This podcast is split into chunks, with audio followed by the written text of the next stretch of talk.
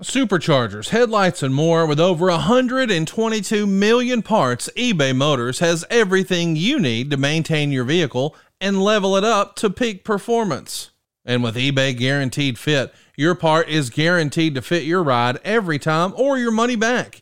Stay on your A game with all the parts you need at the prices you want. It's easy to bring home huge wins. Keep your ride or die alive at ebaymotors.com.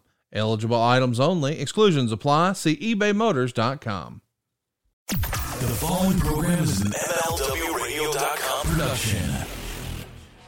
You listen to Something to Wrestle with Bruce Prichard and you've never seen them live? phenomenal. It's amazing. I don't remember the last time I laughed that much, Yes, I had a great time. but it was a great time. Best time I've ever had. There's no way you'll hear those in the podcast. Highly recommend this.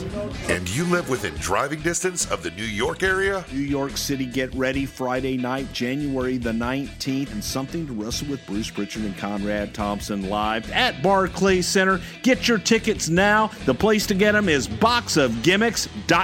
How much would you pay for an event like this? To be entertained for hours, to hear stories you can never hear on the podcast. $100, $83, Goddamn, pal. $50, $40. No, tickets are available at just $35. Oh, yeah. Even if you've already been to a live show, trust me, trust Bruce, We will have a huge announcement this is definitely not the one to miss. and a very, very special guest. You're going to want to tell people you were there when. For that low price of $35, you can even go to the Nets basketball game because the ticket. Tickets start at only $35. Can you imagine? Only $35 for an NBA basketball game and something to wrestle with Bruce Prichard and Conrad Thompson live. Join us Friday night, January the 19th at Barclays Center. Get your tickets now. The place to get them is boxofgimmicks.com. This one, you'll be talking about it for years. Welcome to WHW Monday. Tony Schiavone and Conrad Thompson. Jim Crockett First Starcade, 605 NWA. TV title, Cajun Omni, the Bunkhouse Stampede. Flair and Horseman, Garvin, Bogey, Magnum, Dusty, Express Tag Team. Turner, Bond, Mid South Joint World Championship Wrestling. Talking about the great years of World Championship Wrestling, the NWA, and Jim Crockett Promotions. Tony and Friends North they win. Look, Schiavone's back again. World title split off center stage. Bischoff, Disney, Hogan, and Nitro. New World Order and the Crow. Thunder, Russo, Arquette Champ, Vinnie Mac, simulcast. Tony's back with Conrad, not your classy podcast. Watch along, try not to laugh. Lowest rules, cat back. This wasn't the initial plan. Tom Zigg's a good looking man. Klondike Bill, make a chair. Tommy, you come over here. What happened when? WHW Monday. And now, let's go to the ring. And here's your co-host. Hey,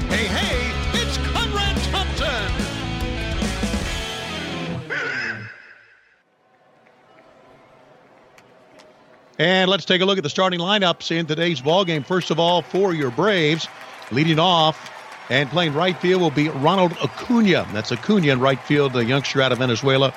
Great player. He's been the uh, MVP of the Arizona Fall League. We look forward to a lot of great things out of him. In center field, Ender Inciarte, last year's All Star for the Atlanta Braves. He bats second. Normally would be the leadoff batter, but of course, since uh, the arrival of Acuna, he'll be batting in the number two spot.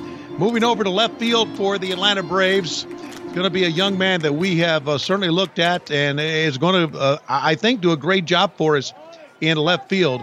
Uh, and that is the youngster out of Alabama, and that is uh, Bryan Alvarez. Alvarez in left field will bat third. Freddie Freeman bats in the cleanup spot. Uh, Freeman, of course, uh, had probably an MVP last year, MVP year last year, uh, but then, of course, the hand injury ended that. Batting in the number six spot, and this is surprising for a, a kid this small, but in the number six spot will be Ozzie Albies playing second base for your Atlanta Braves. The number seven batter, Dansby Swanson, and he'll bat in the number seven spot. Batting eighth will be the, uh, or batting uh, eighth will be the third baseman, and that'll be Rio Ruiz. Ruiz will bat eighth. The ninth hitter is going to be Tyler Flowers, your catcher. And on the mound uh, for the Braves, big Luis Gohara out of Brazil. Uh, this kid reminds us all of, uh, well, I, I guess, uh, CC Sabathia of the Yankees. There's your starting lineup. Uh, players are taking the field right now, and we are looking forward to this opening ball game of the uh, 2018 Braves season. Very good to be coming to you here from uh, our brand new SunTrust Park, having a, a great off season. Thank you very much for the cards and letters, and we're looking forward to a, a great whoa, whoa, baseball whoa, game. Whoa, whoa, whoa, whoa. T- Tony, I, I know that Thunder was interrupted by baseball all the time back in the day, but we're still doing a wrestling podcast. Like, what, what, what are you doing? Well, well, it's 2018. I was just kind of warming up for my gig coming up in April. Oh, well, Uh, you, have got a lot of gigs, but I think you're getting your gigs confused here. We're going to talk about the shit show that was WCW Thunder. Can we do that instead? Ladies and gentlemen, the Atlanta Braves are preempted because of Thunder. What happened when WCW decided to kill the company and start Thunder? It's the Oh. beginning of the end. It was never a priority to begin with. It is Thunder. Yes, it is Thunder. Uh, uh, let me say this: uh, Bryan Alvarez doesn't play left field for the Braves, but I forgot. Sorry, Bryan. Uh, I forgot who our left fielder was. Well, it, God. I recognize that it was a rib and I appreciate it. And I'm sure he will get lots of tweets about it. So, All right. we're, we're here today to do something sort of fun because we've got the 20 year anniversary of WCW Thunder. And man, it just does not feel like Thunder debuted 20 years ago. I remember this very well. Do you remember t- this Oh, yeah. initial Thunder? Because it feels like it was sort of talked about and kicked around. And then before you know it, it was here. And there's lots of rumor and innuendo surrounding it. And we're going to get into it. But it doesn't feel like 20 years to me. Well, it, you know what? In, in many ways, it feels like it feels like a longer time ago than that to me, and, and I don't know why that is. Uh, maybe because Thunder was uh, a, a pain in the ass for us, and we tried to shut it out of our mind. We, as a company, and I'm talking about, I, I'm not so sure I'm I'm talking about the wrestlers. I'm talking about production office personnel. This was like a baton death march for us because, and we're talking about the early stages of it because we would go out and do Nitro on a Monday, and then we would come back home Tuesday and go out on Wednesday for a Thunder on Thursday and come back Friday. That was our week. Can you imagine how much the company just spent on airfare of going to a place Monday and a place again on Thursday? And you know what's crazy too, and, and I think this gets glossed over a lot, but you know, the word I've always gotten is that unlike the WWE today in 2017, or I guess today is 2018. Happy New Year, Tony. Woo ha! Dun, dun, dun. I got a song for you. I'm ready. Okay. Uh, in 1963, ladies and gentlemen, one of the uh, great musicals of all time on the stage went into production and became a very uh, a good movie. It was called Bye Bye Birdie.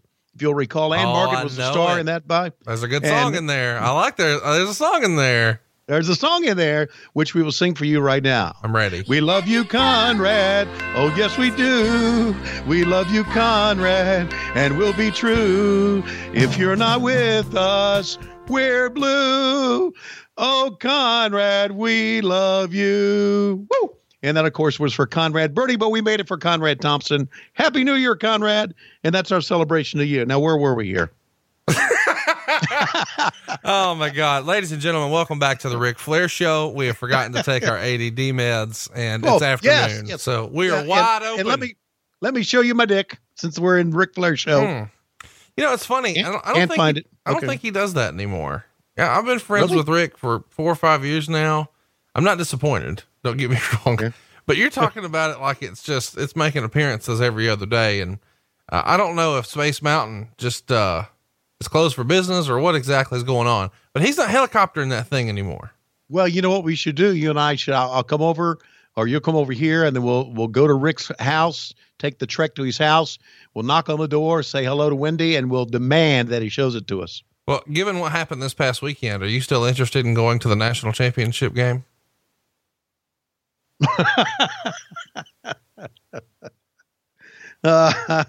Well, because if you decide to uh, brave the traffic, I'll Yeah. uh, I'll see you at Ric's. I plan on hanging out a little bit.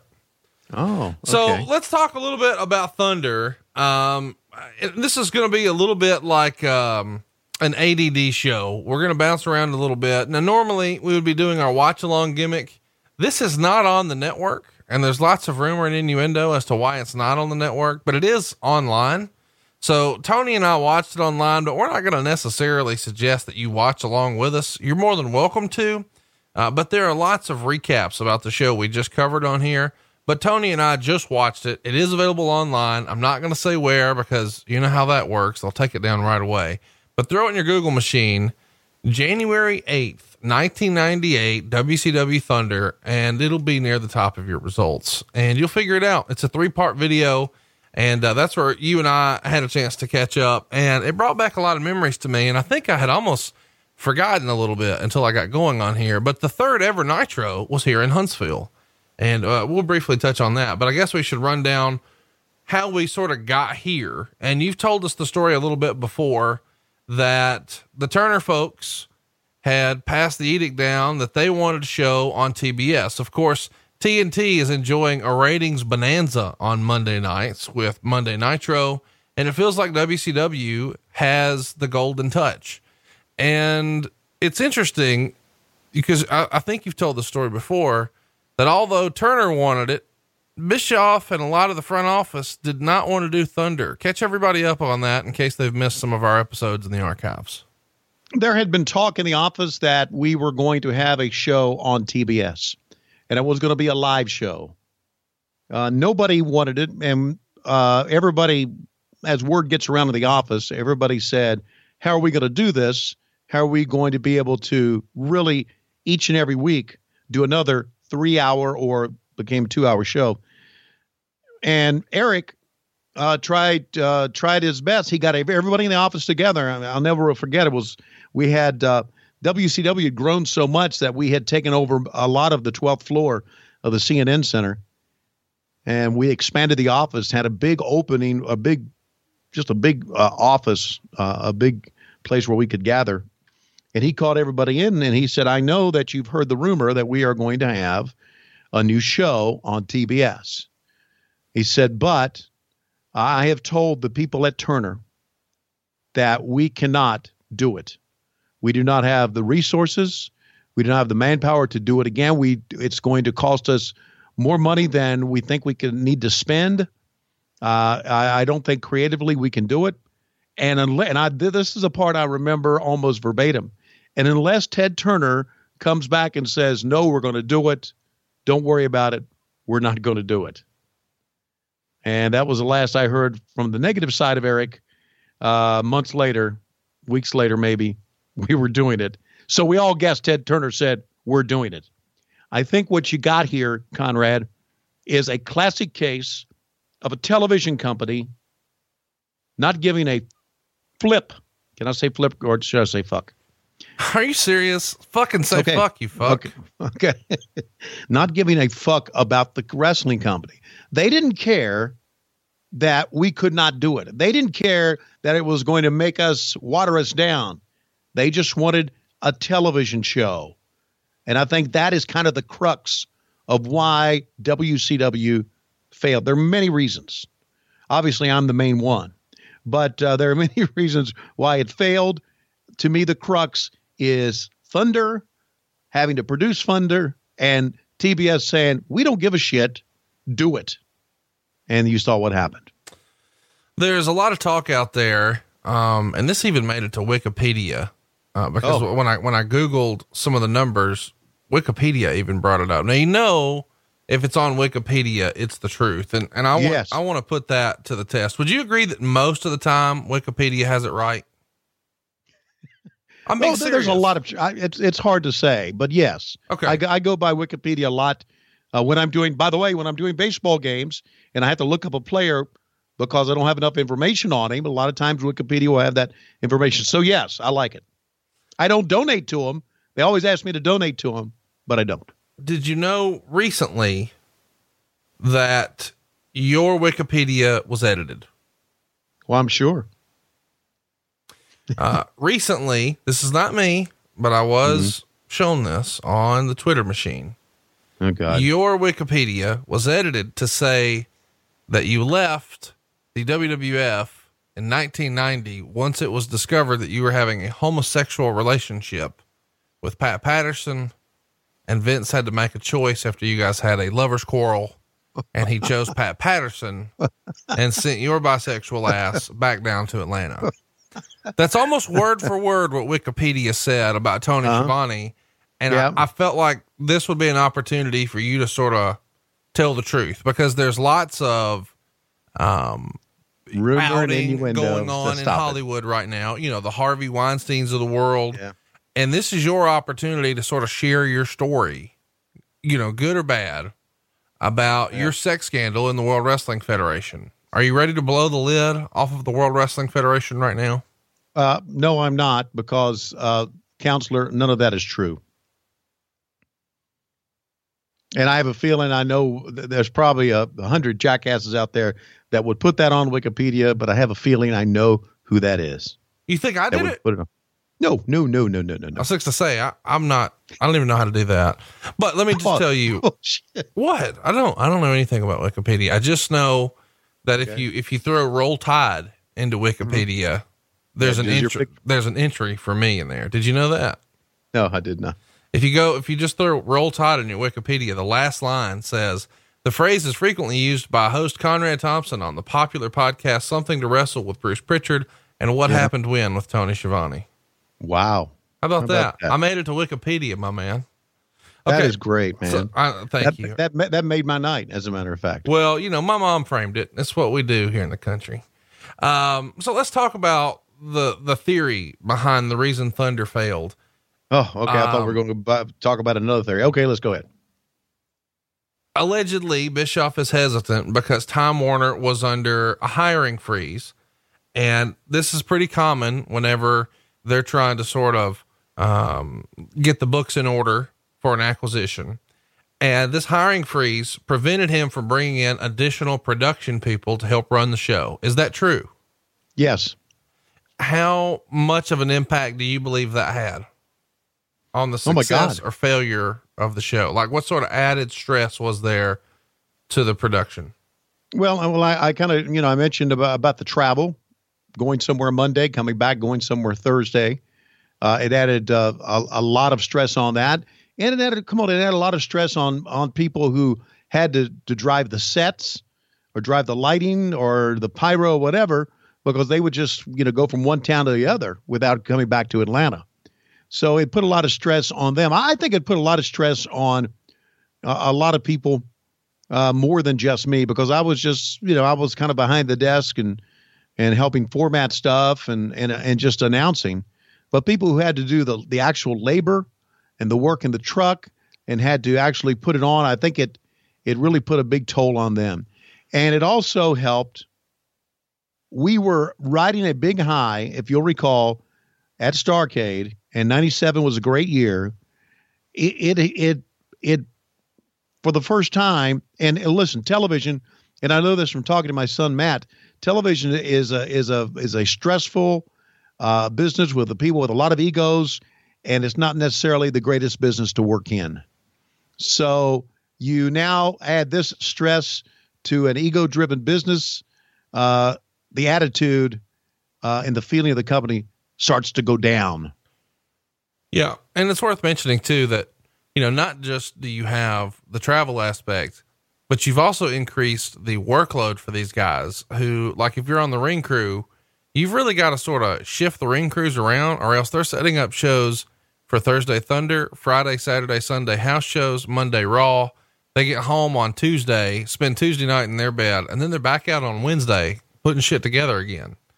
Um, so quite the the stressful schedule there as well. And you you got storylines here that so you got a storyline on on Nitro, you got a storyline on Thunder. The storyline on Nitro has to uh, get on Thunder and be the same, be consistent. Continuity is what we're talking about here. And then WCW Saturday Night now is pushed even further down in what we care about, and that becomes just kind of a recap show with matches that don't matter. Uh, at, when Thunder was when Thunder became an entity, basically uh, Eric through uh, Craig Leathers gave me Saturday night. They gave it to me and basically Jimmy Hart and Arn Anderson. This is your boys. This is it. You go and you make it work. So we would go out and tape WCW Saturday night matches at a place. And Bischoff was never there at Saturday night. The big stars were hardly there at Saturday night. And we just kind of recap things. So it made continuity even more tougher. And by that time, it made all of the tapings that we did at Disney kind of obsolete uh, because we would have matches and guys were, well, maybe they turned heel on Monday. And now we had a show. I never forget we would do a show on Monday sometime, and we would have we would have all this stuff ready to build Saturday night, and all of a sudden we would have to scratch it. And I would go back in and say, well, let's put an angle in from either Thunder or put an angle in from uh, WCW Monday Nitro. It made continuity almost impossible uh, b- because we were understaffed. Uh, and we made mistakes. We made critical mistakes. There was one time that we, on our control center, talked about the angle before it happened. And it's just a mistake that we made because we were doing so much, and that was my fault. And Eric threatened to fire me and and uh, kill my firstborn and all that stuff.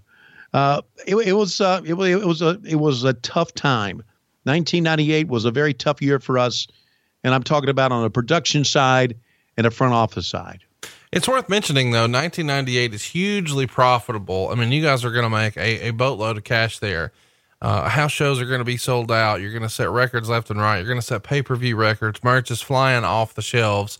So it is a great financial year, but that comes with a lot of responsibility. And, and the second thing that Bischoff listed as a hindrance to doing Thunder is exactly what you just said. He, he wasn't concerned uh, so much about, or he was concerned very much about overexposing the talent and making the, the storylines less significant because you're having the continuity issues and it feels like it's overexposed. And uh, as a result, he goes out and hires a lot of folks. And off air, uh, with, with an interaction I had with Bischoff in real life, I sort of grilled him about him sort of rating WCW's talent. And he took great issue with that and said that he had to hire new wrestlers to staff Thunder. And he hired guys like Mikey Whipwreck, who listens to this podcast, by the way. But he probably, I mean, Mikey probably wouldn't have been on the radar if it weren't for Thunder, according to Eric Bischoff. Do you remember that being a catalyst to hiring a lot more wrestlers as well? And maybe some of these guys from ECW, like a Stevie Richards, like, you know, on and on and on. Do you remember some of these guys? It's worth mentioning, by the way, that Stevie Richards was brought in uh, prior to that, but I'm just saying there's a big influx of new talent and new signings that Bischoff attributes to knowing Thunder was coming, or once Thunder's here, he's sort of scrambling for more guys. Is that the way you remember it? That's the way it happened. Absolutely. Scrambling to get more guys. And then you're getting guys. I'm, I'm not saying Mikey Whipwreck because I like Mikey, but you're getting guys who probably weren't big enough stars to put on TV, but you had to do it because you were going to end up showing the same stuff over and over and over. The first uh, Thunder that we're kind of talking about today ended up a lot of the the segments ended up just showing stuff that happened on the pay per view or stuff that happened on Monday Nitro that were big angles. Yeah, and um, that that was that was good. I mean, that was good for us just to roll that shit in, you know. Well, but uh, it's, it's bad as a viewer because you know I have just watched that Nitro a couple of days ago, and I just watched Starcade a couple of days ago in in, in order to prep for our other podcasts. So it felt like, man, I just watched this, and I couldn't imagine. Yeah having just watched that three days prior, I mean, I would be even more upset, especially with it being fresh. Like, why is this? Is this a recap show? Because that's certainly the way the first one felt. The third big thing, according to Bischoff, that he was unhappy about with Thunder was that TBS refused to pay the cost of producing Thunder, which was between 12 and 15 million dollars a year, which really, when you think about it, seems like kind of a bargain based on what production costs are and right. you know what the different talent contracts are, which may or may not be included in that number. But what I was getting to a few minutes ago before you broke out into song for me, and thank you again for that, is that the WWE now in 2017, a great portion of their revenue comes from television rights. It's always been my understanding that since you guys were the TV company, WCW never received any payment for their television rights. So their profitability was based on merchandise and pay per view buy rates and licensing they got on their own and house shows. It was not Right. based on, hey, thanks for the great rating and thanks for the content. Is that right? That's right. You're exactly right, and and uh, that's something. If you go back and you take a look, was a money stream that we could have had, but we didn't have. And again, the pitfalls of being owned by a television company. Uh, again, it goes back to this. I, I'm, I'm beating a dead horse. I've done it through many of our podcasts. Television companies should not own a wrestling company because they're just looking out for television. They don't give a shit about wrestling. They don't. They never did. Here's the only thing that we here's the only thing that they cared about. I don't know if this has ever been talked about on a podcast before, but we all knew it in the front office. You said 1998 was a big profitable year for WCW, right? Right. Okay. Do you know what a lot of that money went to? No. Purchasing the Atlanta fucking Thrashers for the National Hockey League. We gave Turner Broadcasting cash for them to buy the Atlanta Thrashers, and they bought them in June of 1997. And in 1999, the Thrashers were in the NHL. Ten years later, they had to get rid of them. But the fact is that we gave Turner the cash that they needed up front to pay the National Hockey League for a franchise fee. So there you go. So fuck them, fuck Turner Broadcasting, and fuck the Atlanta Thrashers. I love, I love fired up Tony. Fired up Tony's Okay. the best Tony. Yeah. Uh, so there, I mean, it's it's true. They it's absolutely true. If they're going to deny, they're liars. We all knew it in the front office.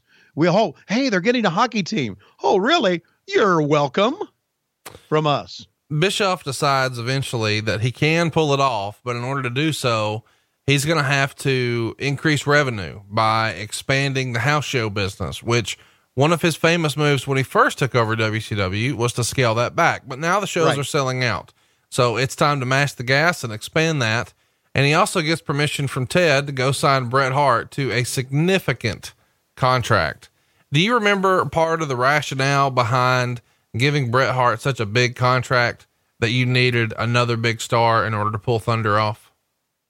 I, I don't remember the rationale behind it. I mean, I mean, look, a lot of these guys are overpaid, but but I think the rationale behind it was he's hot, he's uh, he's a name, and we're going to basically give him whatever he wants. Uh, but if that is rationale, then that's what it is. When do you remember hearing that the name would be Thunder? Hmm. I remember hearing the name would be Thunder when we had our first production meeting for it. Uh, we had it in the office maybe uh, a month beforehand, where we were setting up the different things, where we would go, what we would do, and how it would look. You know, had uh, pieces, uh, drawn pieces of the set, uh, and that set that you know that that looked like a big rock, uh, and came open with the pyro and where the set where the announcers would be uh, and was just in the, the formative stages. And that had to be a month, maybe two months uh, before Thunder started.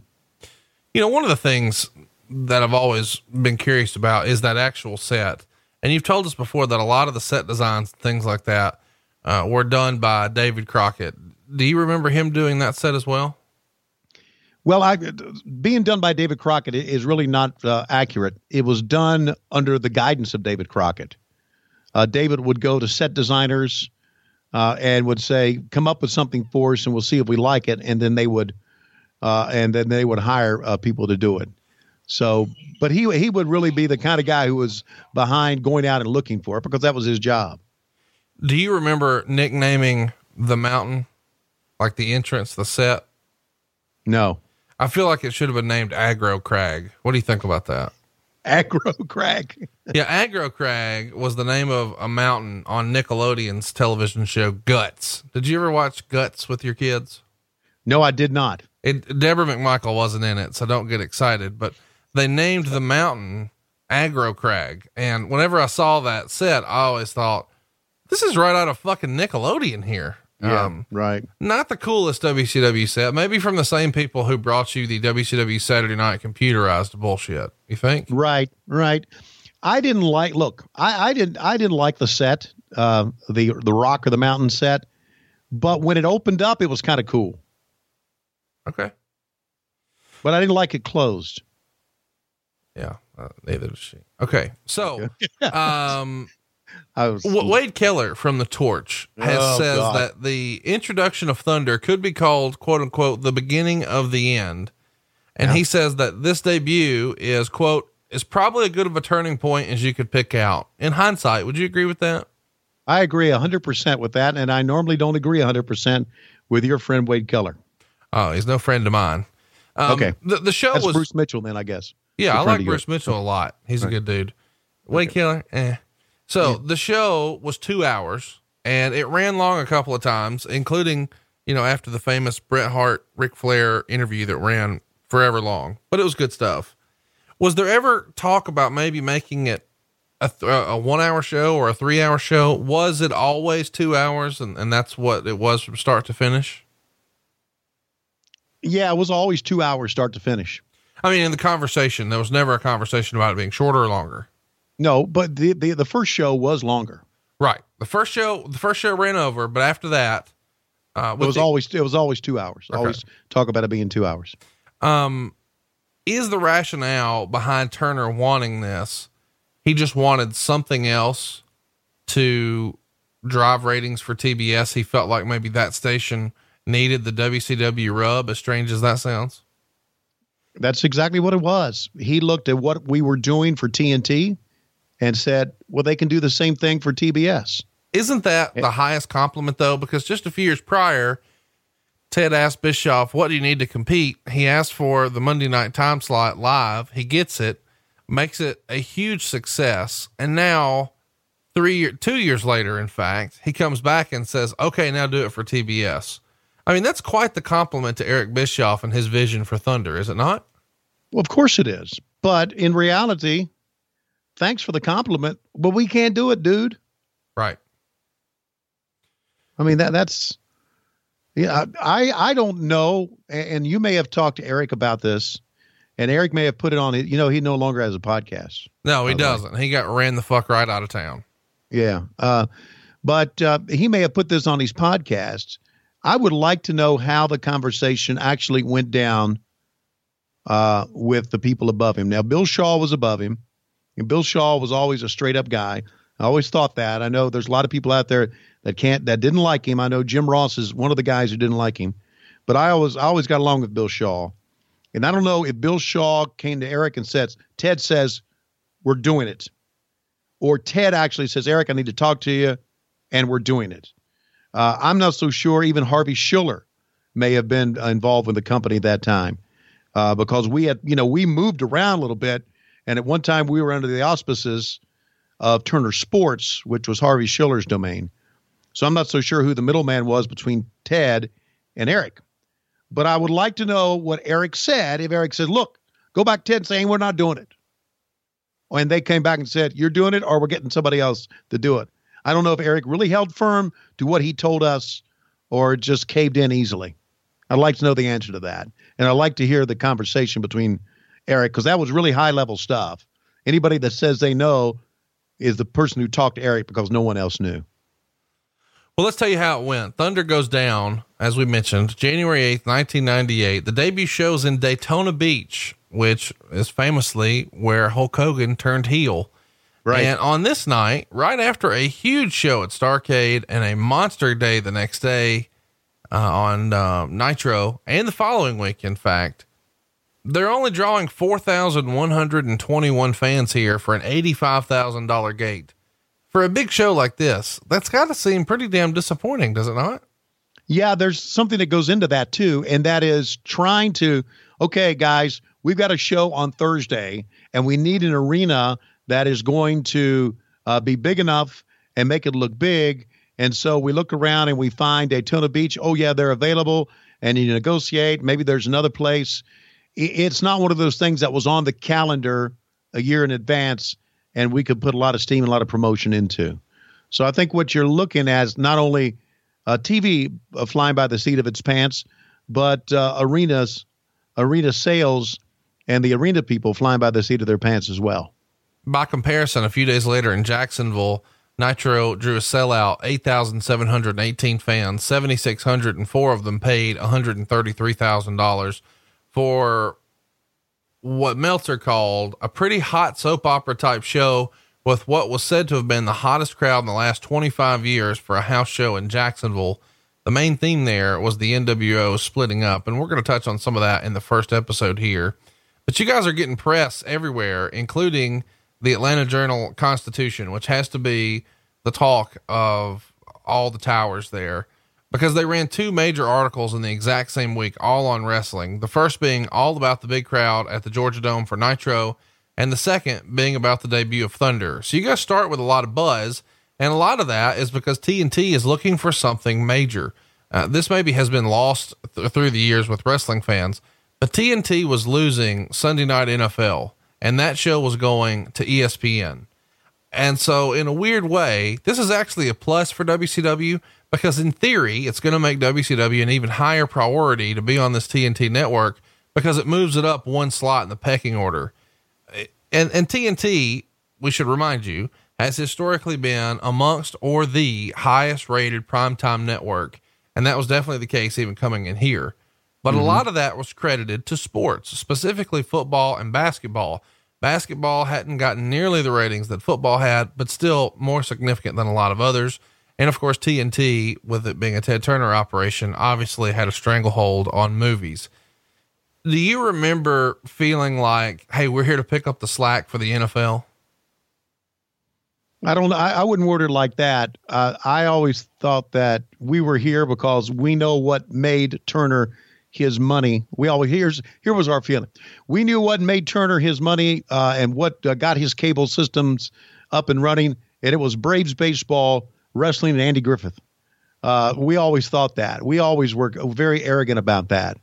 Uh, I, I can remember, and this is earlier than all this. Uh, here's a here's a story. I may have told it before. If I had, maybe I'll try to embellish it a little bit here. We were down in the production facility, and we had, compared to what the the WWE had, a very modest production facility uh, in the main concourse or the main area of the CNN Center, uh, and it was kind of in the corner. And if you'd seen the WWE production facility, you would have gone, "Yeah, this is not much," but if you just walked into this and looked at it, you would probably think, you know, for wrestling, this is not bad. Studio, an edit suite, uh, a couple of uh, bays, an edit, an avid edit bay, and it was really well done. And a couple of Turner Broadcasting execs walked in one day and were looking over the place. They weren't invited, but they thought they were Turner execs. They could just come in and do what they want. And they walked out and they were laughing about all this for wrestling. And JR and I were standing in the lobby of the production facility that time, and J- not even knowing who they were, knowing they weren't in charge of us, knowing they weren't Ted Turner nor Ted Turner's son, Jim Ross basically told them, kiss his ass. The reason that you're doing good numbers on anything is because of wrestling, and it's always been that way. Which I I, I laughed out loud about that. Uh, so uh, that's where am I going with this? Uh, that uh, to me uh, just tells us uh, tells me that we knew what we were in the scheme of Turner Broadcasting. We were the redheaded stepchild that executives did not want to uh, recognize, but as time went on, they had to because we were doing the numbers. You're definitely doing the numbers. And even from a TV standpoint, I guess we should talk about the ratings at the time because ratings are really, really strong.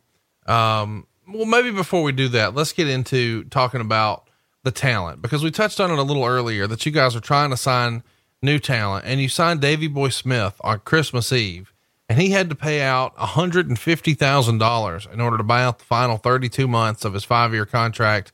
He's, of course, trying to get out in protest based on the way the Montreal screw job went down and not feeling like he can trust any of the management after seeing some shenanigans with uh, Hebner and Lanza and not really getting a straight answer from anybody.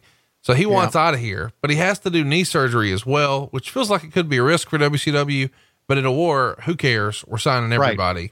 So he has surgery on December 4th and he starts to slowly recover, but then he gets a staph infection, which winds up in both legs. So he can't actually start training again until the 25th. And this is just from a scope. But once it feels like he's going to be okay, they go ahead and sign him, even though it was discovered that he had an ACL tear.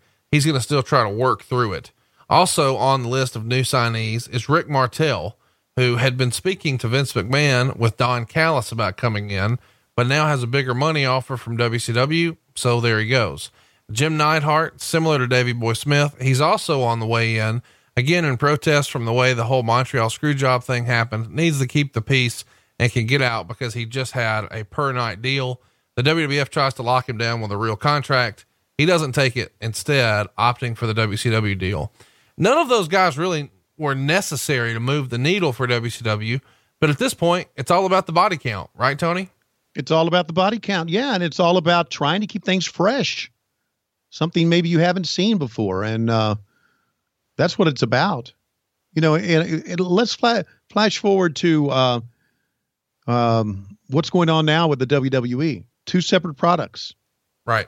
Uh, and it, it helps with continuity because you, you don't, the guys on uh, SmackDown don't have to talk about Raw and vice versa. So, but we, the, we had one common storyline, but we still needed fresh faces because let's face it, it all came down to watching wrestling in the ring and storylines. Let's talk about uh, the the different feel of the shows, and, and this sort of has always been fascinating to me. The psychology of colors is certainly in play here because your Nitro show is more blue and red.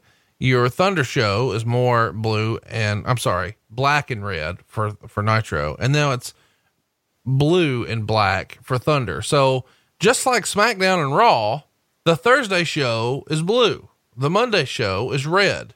Yeah. Is- is- what's up with that? Or as our friend says, what's up with that? Well, that's marketing. Trying to keep it separate, trying to make you think that, hey, I've got to watch Thursday because I got to see something, and it's got to, and it's going to be different. Different colors, different day, new wrestlers. That's the way it has to be. Or if not, then you don't have to watch Thunder because you saw everything you saw on uh, on Nitro.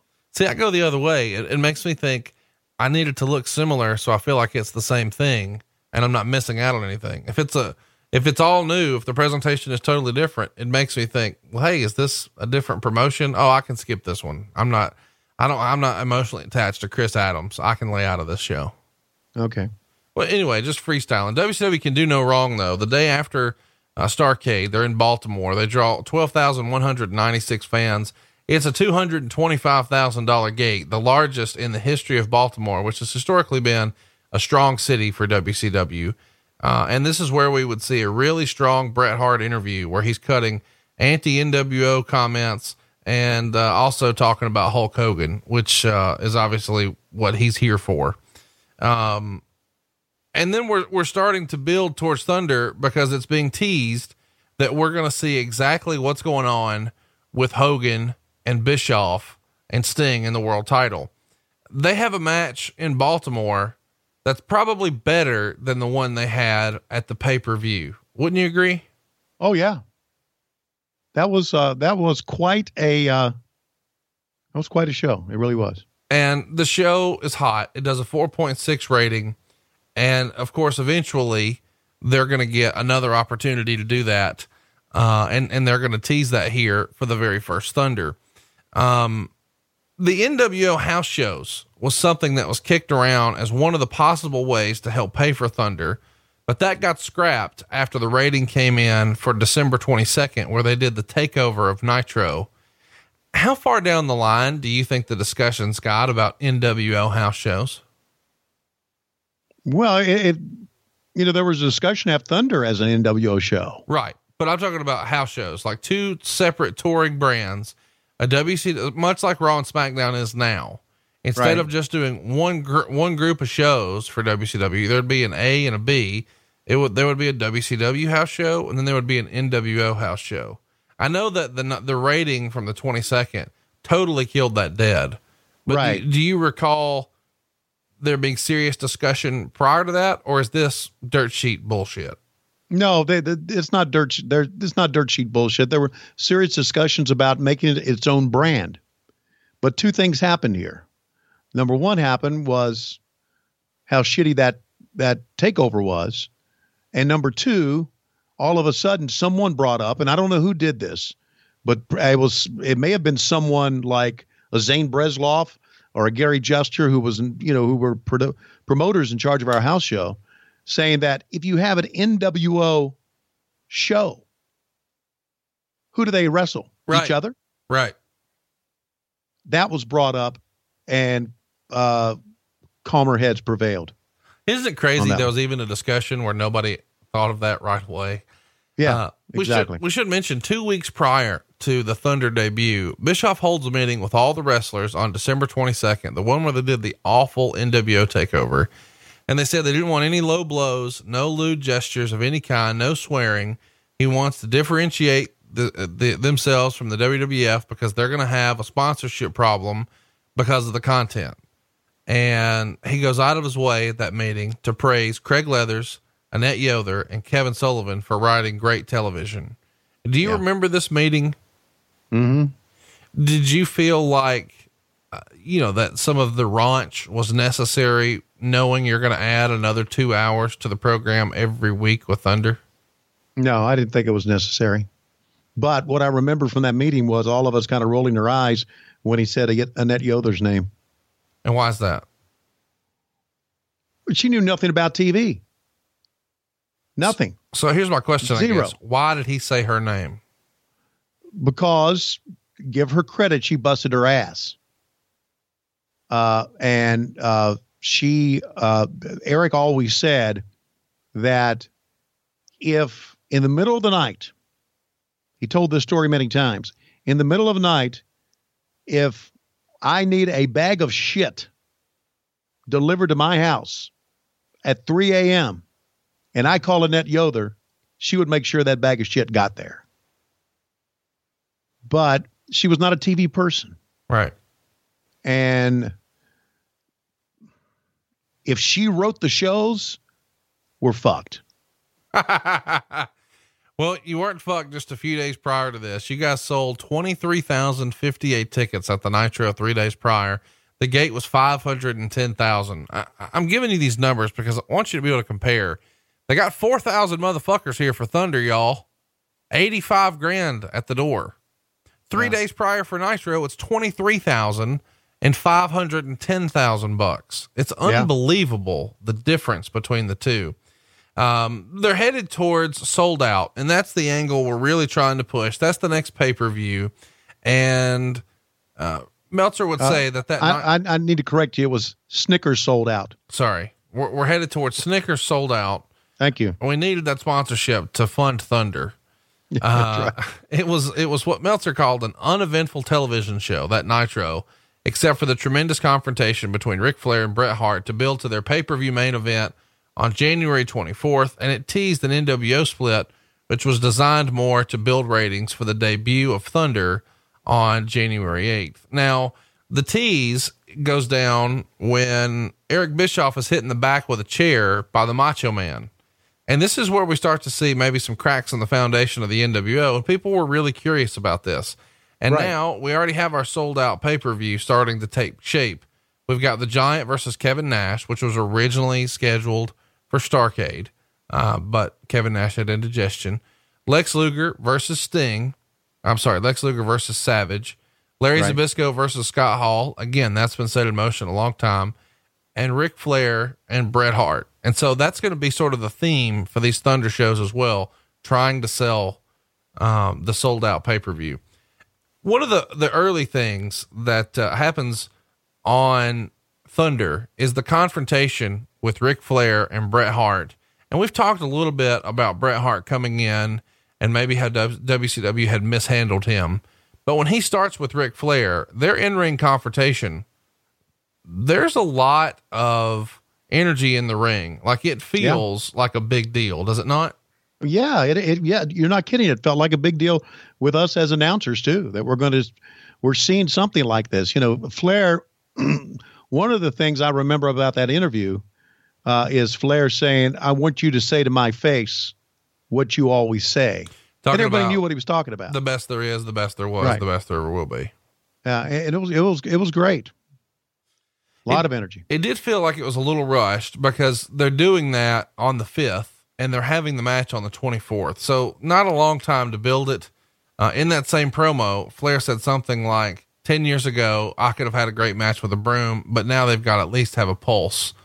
And uh, they continue that build. It's sort of fun to look at the way nobody really knew what was going on with the world title.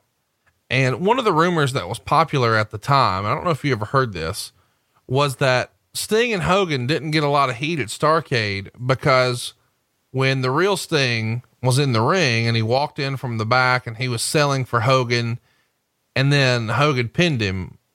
Supposedly a lot of fans in the crowd thought it was someone dressed up as Sting. Again, it was a fake Sting.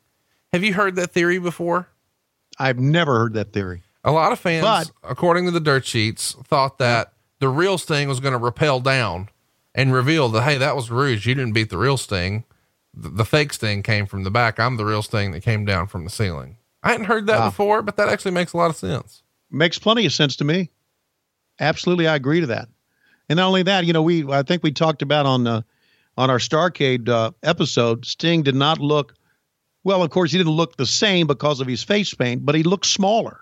Right. He didn't look as big, so you know it could. Uh, and he didn't talk, and he didn't talk to Thunder. So I, I could see where fans think this is not the real guy. There was a, a talk uh, online that they were trying to do uh, Hogan and Sting in a cage in Las Vegas. And there was talk that that might actually be a special. It wound up not being a special. It was just a house show in Vegas where they did Flair and Hart, Page and Henning, Hall and Savage against Giant and Luger. But Hogan and Sting in a cage is a money match. Do you remember there being conversation about that being more than just a house show? Uh, no, I do not. Ar- around the same time when we were talking about the different talent coming in, another guy you got signed and he debuts on a Saturday night taping right before Thunder is Marty Jannetty. Did you ever have any interaction with Marty Jannetty? Yeah, I knew Marty. Marty was Marty was a pretty good kid, uh, and uh, I think Marty also got involved in that uh, those problems over in Belgium that I was there with Koko B. Ware, Right. and yeah, he was involved in that. But yeah, Marty, you know, we always kind of looked at Marty as a pretty good tag team. Marty to us was kind of like a Robert Gibson. That's a great analogy. Yeah. Just uh he wasn't really the star, Shawn Michaels was. And but he was a good wrestler. Yeah, absolutely. Uh, it's, it's interesting to me that it's reported in the Observer here that the newspaper television listings, including TV Guide, uh, had the January 8th show listed as a movie. It wasn't even listed as Thunder. Is Yeah. and what's interesting to me the most, I guess, is this isn't the WWF, right? Who's a wrestling Right. company. This is Yeah. a television company Right. who's not reporting to TV Guide right. that they have a show. How fuck? Right. That's the most WCW fucking story of all time, is it not? Oh, it is. And it started a thing where we would look in USA Today at the TV listings on a weekly basis and see what they got wrong. Right. They would list guys on like Nitro who were not even going to be on Nitro or matches that were not going to be on Thunder. There were mistakes made all the time. We just laughed about it. Well, well, Uh, rather than on laugh about production. it, why not fucking do something? Who was doing that? Who was in charge I- of that? you know what? We we had too much going on. We did. We we had too much going on, and uh, I, that had to be marketing that was doing that. It's funny you say that because if you have too much going on, eventually you ain't got nothing going on. A bingo, absolutely. And, and I'm talking about on the production sense. We would just laugh at that. And I, I remember saying to uh, some of the guys in production, I says, "One of these days, we're going to see it called WWF Monday Nitro." I said, "Watch it be that like that." One of the um one of the big stories that breaks in the Observer, which I'm sure was by design, uh, was a lot of speculation about Mike Tyson and Hulk Hogan. There's a theory going around that they were trying to put together Mike Tyson versus Hulk Hogan at the WWF's WrestleMania. And of course, we know that Mike Tyson did indeed come in in time for the Royal Rumble, and he was there through WrestleMania 14. But we've talked about this a little bit with Bruce Prichard on something to wrestle with. It's a pretty tricky situation where Hulk Hogan is playing both sides against the middle to try to leverage for a better deal. And Bruce has told the story where he felt like Vince was being worked by Hogan, because Hogan had reached out and wanted a meeting, but he didn't want to meet in private. He wanted to meet in public. So it goes from being very secretive about they can't know to no, I don't want to meet in a hotel room. Meet me down here at the restaurant. And allegedly, he's doing this in hindsight just for a better deal. But there was talk, at least for a little while, that maybe Hogan may be making a jump here to the WWF. He winds up signing a new deal on January 12th, which is actually four days after this, uh, after this thunder that we're going to discuss here, which is perhaps one of the reasons that the contract was held up and maybe one of the reasons why, according to the rumor and innuendo, Hulk Hogan asked Nick Patrick to not count fast. Do you remember there being some concern that Hogan, your hottest star, may be on his way out? Yes. And I remember Eric saying that there was a concern, but he was confident that Hogan would sign or re sign with us. And the reason was that he could offer something to Hogan that Vince could never offer him. And that was total control of his matches and character. Vince would never do that. And that was Eric's ace in the hole. So he got him. That's how Eric got him to resign. Uh, he got himself one heck of a raise. And Meltzer says some are saying $1.5 million per year, which is obviously much more than that. Um, Yeah. speculate. Here's what he wrote. Speculation went crazy. Most of the industry believing it was all fueled, fueled by Hogan to use it to sweeten his deal that Hogan would be headed to the WWF. WCW had all along claimed Hogan's but was with them, with the exception of the Thursday afternoon when the rumors got very strong. It didn't appear that a story many people on the inside were taking seriously, although it became the number one topic on the outside. WWF officials who were theoretically would have had to have known were largely consistent in claiming there had been no negotiations whatsoever with Hogan, claiming they were under the impression he was under contract all along. And the last thing they wanted to do is to ruin their lawsuit against WCW by tampering with contracted personnel. Right. Um, do you think Hogan played both sides against the middle here? I don't think there's any question. Looking for a better deal. Hogan's a very was a very shrewd business guy. I mean, he wouldn't have been Hulk. There was more to Hulk Hogan than just the guy in the ring. He was very shrewd about what he what he could do, and uh, of course he did. There's, I would have done this. I would have done the same thing. of course. Yeah. Um, Meltzer wrote, sources close to Hogan claim that on January 7th, which is the day before Thunder, Hogan met with Dr. Harvey Schiller about a new deal as the negotiations had gone over Eric Bischoff's head. Do you recall that being the case, that it was even over Eric's pay grade? Yep.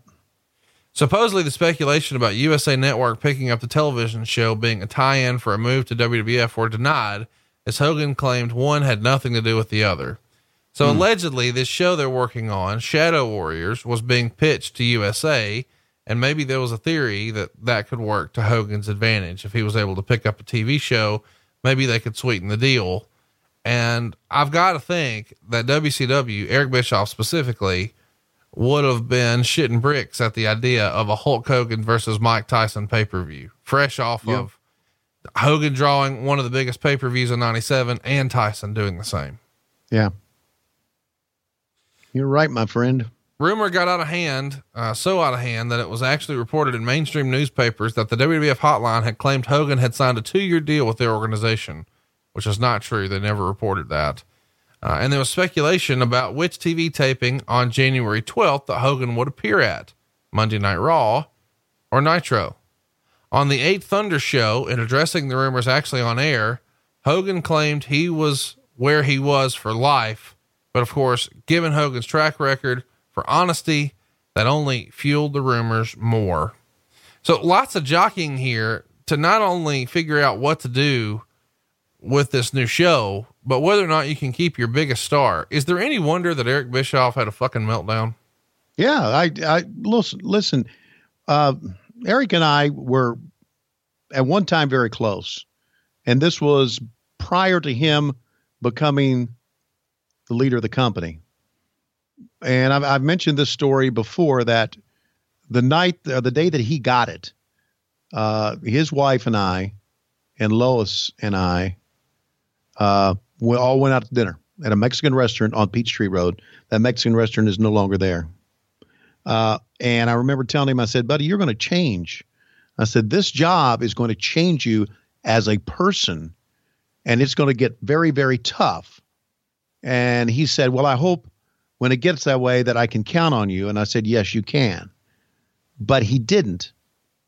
Uh, and he counted on some other people that he shouldn't have counted on. And it, it just got too much for him. It really did.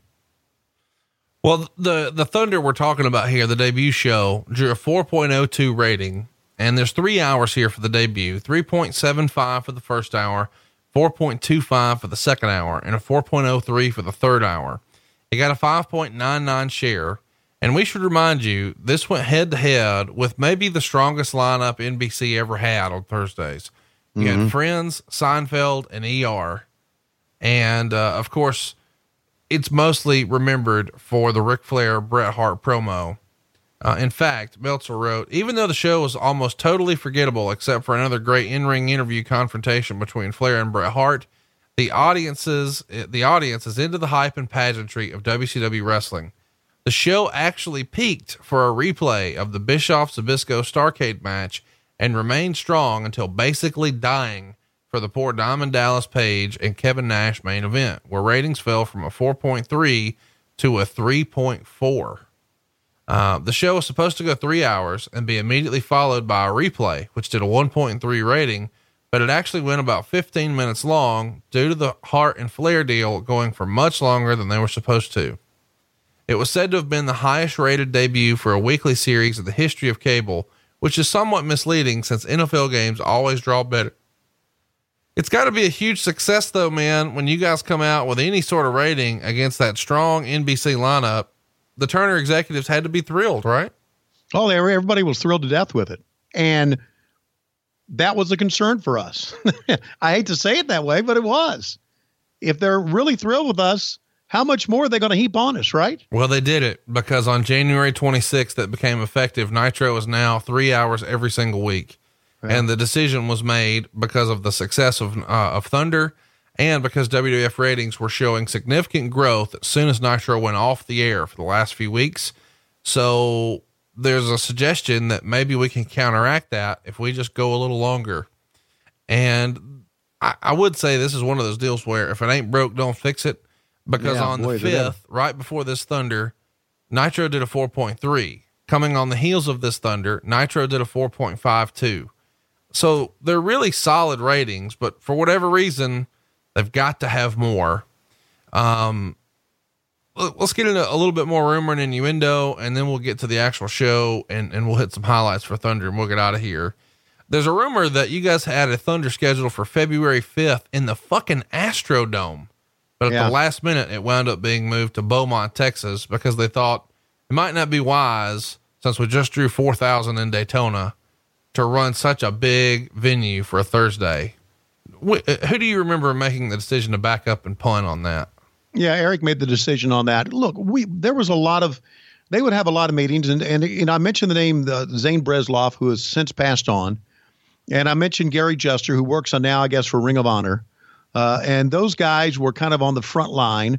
We also had Chip Burnham, who's passed away. We had Elliot Murnick, uh, who has passed away uh, recently. Uh, those guys were kind of on the front line for us. Now, maybe missing some guys on the front line for us for buildings. There, you know, there was a war going on. There was always a war going on for ratings of television, but there was always a war going on for venues Right. uh, between companies. A- And, they would come up with something like that. Well, Eric, by the way, we could get the Astrodome if you want it. And Eric says, well, let me think about it. And then Eric would put the kibosh on it. So, you know, I, I'm not, I'm sure one of those guys, a couple of those guys would always talk to the dirt sheets. And that's how the rumor would get out there that a lot of times those buildings were available and they would say, oh, by the way, we can run the Georgia Dome.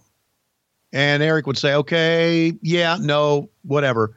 And that's how it would get out there. And I, I think a lot of those are are really uh, taken.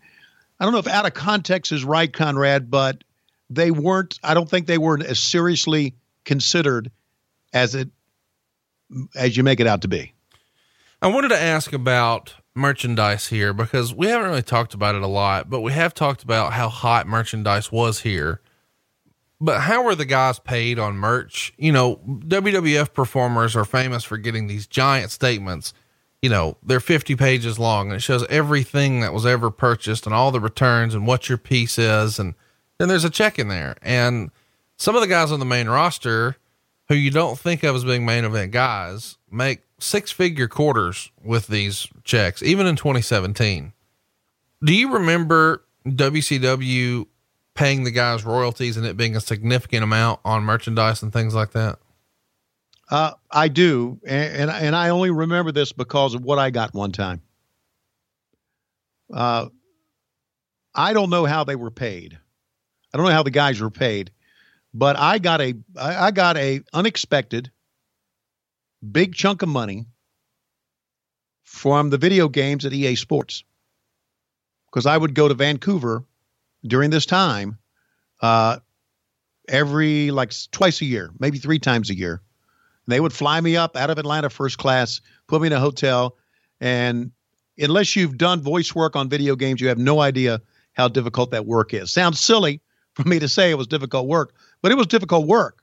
They would put a script in front of you that was big as a New York City phone book back then, and you would have to read all these lines, different inflections, and there were some pretty tough days. Anyway, I'm going off on a tangent here. One day, I was given a check for fifteen thousand dollars. Fifteen thousand dollars to me for my voiceover work on the first video game, and those were my royalties. So if I got that, Right. what the hell did they get? That's a great point. And and we get a lot of questions about what the video game payoffs were. The reason I brought it up here is because that Georgia Dome Nitro we mentioned a minute ago with the huge house, they did hundred and seventy six thousand dollars in fucking merchandise that night. By the way, this first Nitro or this first Thunder did eighty five thousand dollars at the house. I mean, unbelievable the amount Yeah. of merch that you guys were able to move here. I guess we should talk about your favorite, Debra McMichael, because in all these signings, she's actually dumped here. Uh, they've nixed the idea of her managing Ric Flair as a heel. And I guess we should backtrack over the past few months now. They've gotten rid of Sherri, Nancy Sullivan, Jacqueline, and now Debra. So Kimberly's involvement is just to lead Page's ring entrance and be a Nitro girl, which means the only other woman with a role is Elizabeth. Is Elizabeth the sort of the last one in this game of musical chairs just because of Randy? Yep. Even though they're not together, Bischoff understands he wants Elizabeth taken care of. Well, you know what? I think it's well known that even though that they were not together, Randy always made sure she was taken care of. Right. At least that's what I always heard. So uh, he was good to her that way, and that's why she was still with us. Uh, I mean, look, we we obviously didn't know we didn't know, and we were under a lot of constrictions. You know, uh, we talked about you know trying to cut back on on the uh, innuendos and sexual innuendos or whatever, but we didn't know how to use Debra, and Vince did. What would have been the best way to use Debra, the way Vince did. You may not like it, but it was a success. We didn't know how to do it except have her come out as Queen Debra with her sash and her crown, and that just wasn't the way to do it. So, You know, what's funny out of out of instinct, I almost said when you said what's the best way to use Debra, I almost said strut that ass. Have you ever seen the strut that ass video? no. I want you to type in your Google machine, strut that ass. All and the very first thing you'll see is a a roughly two minute long video of a guy from Huntsville, Alabama talking about strut that ass. We don't have to do it here on the show, but you listeners will enjoy strut that ass. And it might actually be a t shirt next week because we put everything on a t shirt over at loisrules.com. Do we not? We put everything on a T-shirt, and uh, the Steinerized T-shirt has been very hot for us with the uh, different colored Sharpies. Uh, although I'm not so sure that back then, the actual use of the Sharpies in the famous story that we've told were all colorized. I think they were all black Sharpies. Well, they at were when time. it was over. You know, they were black and red. I, my my favorite is still forearm, forearm, forearm. And I think what I like best about this, and Tony, you may not have even noticed this, you can get this in every color possible: red, black, royal, Irish, sport, gray, charcoal, navy, sapphire, uh, heliconia. Dark Yeah. heather, chocolate, purple, military, cardinal, all the colors are there for your forearm, forearm, forearm. Hashtag NFLTG, finger licking. Cat bath, the Giganta Baloney, married for life. I broke Wahoo's leg, Loki, big hog, Tommy Young, easy way, hard way. You pick the Podfather. Damn, I'm good. I don't know that I told you this, but I gave a lot of these as Christmas presents this year. Did you give any of these as Christmas presents? I did not. I did not. I'm, I'm sorry I didn't. I, uh, but I, I thought about doing this, and I promise you, if I'm alive next year, we're going to do this. I thought about doing this, but it was too late to get them in.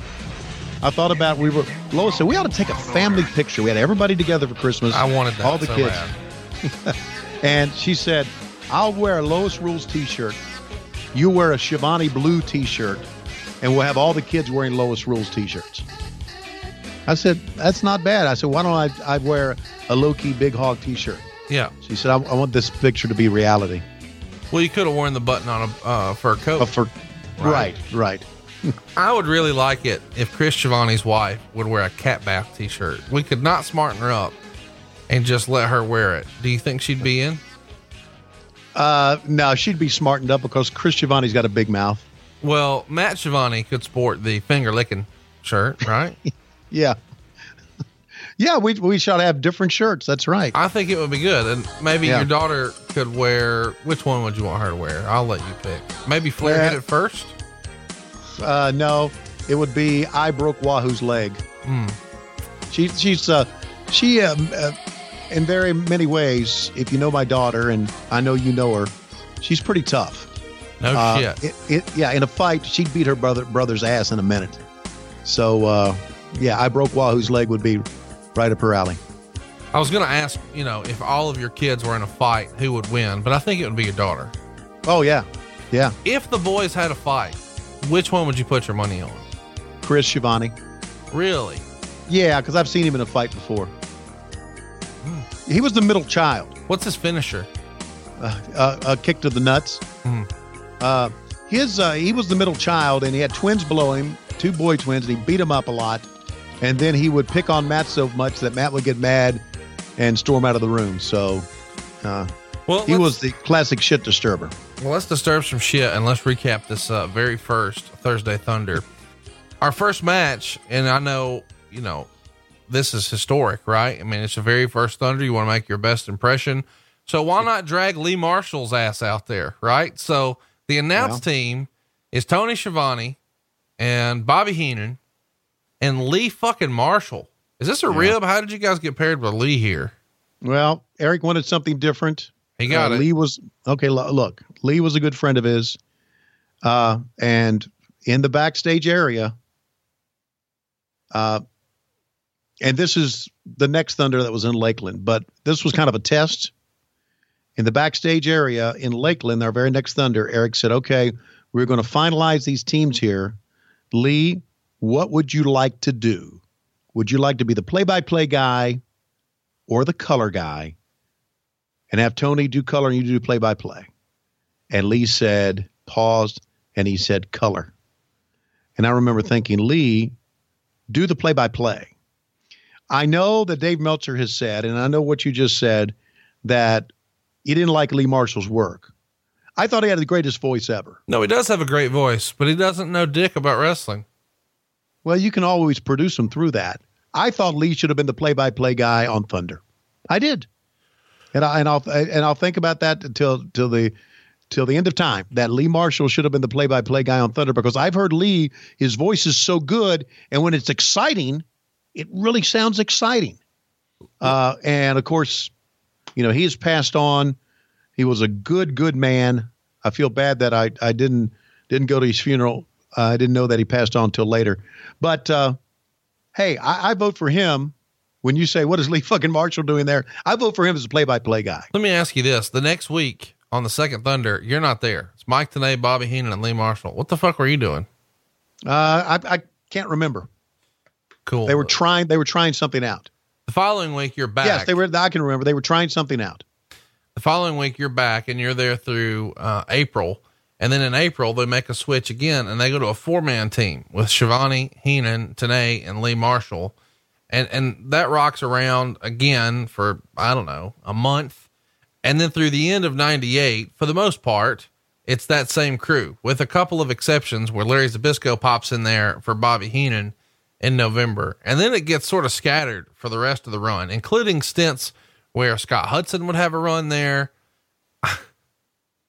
Mark Madden would have a run there. Jeremy Borash would have a run there. Konnan would have a run there. And then maybe my two favorites, Juventud Guerrera was given an opportunity, an opportunity to do uh, commentary as well as Kevin Nash and Stevie Ray. Of all of these sort of different guest hosts, who did you like the most and why was it Stevie Ray? Well, yeah, you said it, man. It was Stevie Ray. I thought Stevie Ray and I had a very good rapport. I, I just did. Uh, Stevie was a friendly guy that you could give. I mean, he was big. Look, he was a big, imposing, strong guy that you could just give shit to, and he'd take it, Right. and he'd laugh it off. And I thought that made for very good TV. Well, Uh, now that we know we've got the ace, the, the ace announcing team of Bobby Heenan, who's been phoning it in for four years and Lee Marshall. Yeah. And we've got Tony Schiavone. Let's bring out the big stars. Here comes Chris Adams. I thought the same thing. What the fuck is this? I know you need new talent, but Jesus Christ, we're doing a, a deep cut here to pull. We've dusted his ass off, and he's out here with Randy Savage, and uh, I guess it, this is kind of fun. What? Savage loses to Chris Adams with a little bit of interference from Lex Luger, but still, uh, it's a hell of a it's a hell of an angle. I'm enjoying it, but Chris Adams gets a win over Randy Savage. Yeah, wait a minute. It was a reversal. Oh yeah, later. Savage. Okay, yeah. Savage got the pin. So there. uh, eventually, here comes Hogan and Bischoff. Hogan's doing his thing, ripping off his shirt. Bischoff's introducing him as the world champion. Of course, he's not. And Hogan says he's too big, he's too rich, he's too tan. And uh, it's a pretty good promo. I, I love Yeah. this era of Hulk Hogan, especially when he would talk all this trash, get his ass beat, and then come out on TV the next week and talk like he won. It's good stuff. Good stuff. Yeah, I agree. Yeah. And then that's what heels that's what Flair said that years ago. He said that's what heels do. They they get on TV, they brag, they cheat, they go to house shows, they get their ass beat and come back the next week and lie about it. And that's what heels do. JJ Dillon is out next with Mike Tenay, and he's explaining that he's upset that Lex Luger had interfered. He has to follow Nick Lambros' orders, which he had put out uh, the prior week on Nitro, where you're not allowed to interfere in matches. And so he's going to have no choice but to reverse the decision.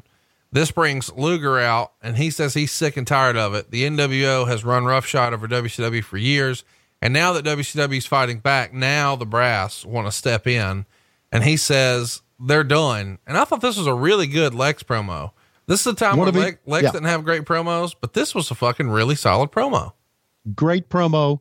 Uh, of course, compared to JJ, you know, anything's great doing a promo. Uh, but he had a lot of uh, lot of fire, a lot of intensity in this promo, and I agree. I liked it. I like what he said that, and and you you almost you you got it what he was saying that we have been enduring all this NWO shit for months, and now all of a sudden you're going to come down on us because we're trying to, you know, return fire. So I, I think uh, I think it, it got the it drove the point home, it and it resonated, and that's what great promos do. So I agree, one of his best ones. Uh, next up, we've got Louie Spicolli taking on Rick Martel. Both of these guys, relatively new signees again for Thunder. Um, I guess we should mention, surprise, surprise, Rick Martel gets the crab on Louie Spicolli, and that's it. It's over. Martel gets the win. I guess we should point out now we're two matches deep, and three of the four performers are dead. Yeah, I think Louis died uh, later that year, right? Yes, he did. Yeah, so Louis was Louis had a lot of talent, man. Had a lot of talent, and um, they you know, we even used him a little bit on Thunder, if you'll recall, as a commentator. Do you remember that? I do. Yeah. Next up, we get a, uh recap of Hall and the Giant at Starcade, and then we're treated to Tenzan and O'Hara. What's your favorite Tenzan match? It's probably this one. I the, Bobby Heenan's comments about O'Hara was were tremendous. He said he even have an airport named after him. and, and then he said, he looks like he's pulling a rickshaw. Oh my God. What he said because of that hat that he had. Uh, I thought that Tenzan coming out with an NWO shirt on made no sense at all. No, he's None. a part of um, NWO Japan, I guess. He gets the Okay. win here with a diving headbutt. Yeah. Uh, and next up, we recap the whole Bret Hart Ric Flair showdown, and we're Yep. treated to Jericho Ric Flair. Which, if you fast forward like I don't know, fifteen years, these guys are going to be wrestling in a much different circumstance at SummerSlam 02. But it goes down here, and believe it or not, Ric Flair won a match with the Figure Four. Uh, this is uh, much better than I thought I had any business being because this was like a major styles clash.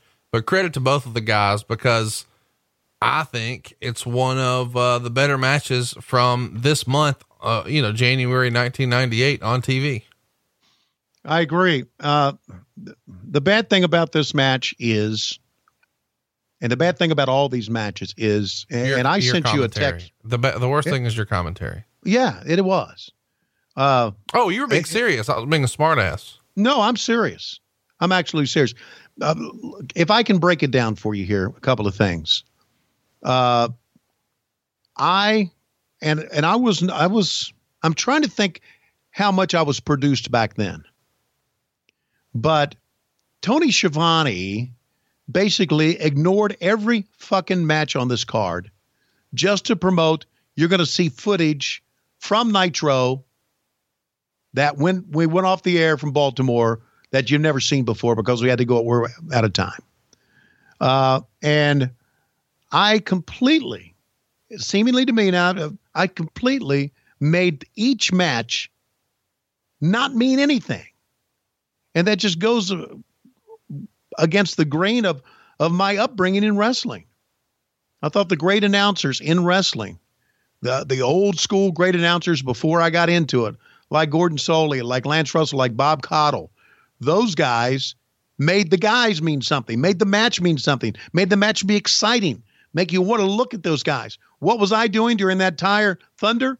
I was talking about, oh my God, oh my God, you should have seen what happened to Sting. Should have seen what happened with the NWO. Are they having problems? Looks like they are. My gosh, we're going to be showing you that. We're going to show you and uh, something that you've never seen before, fans. An entire match from a pay per view. We're going to show it to you. And I ignored everything. I hated it. I, I hated my work back then because of this. Thought my voice sounded pretty good, uh, but it, it it was wrong. Absolutely, it was wrong. If we wanted to make Thunder seem different, if you wanted to make Thunder seem like its own show, we should have paid attention to the fucking show itself. And your play-by-play guy did not. You also claimed that this is one of Flair's, Ric Flair's biggest wins. Yeah, I know. How about that? He beat Chris I Jericho.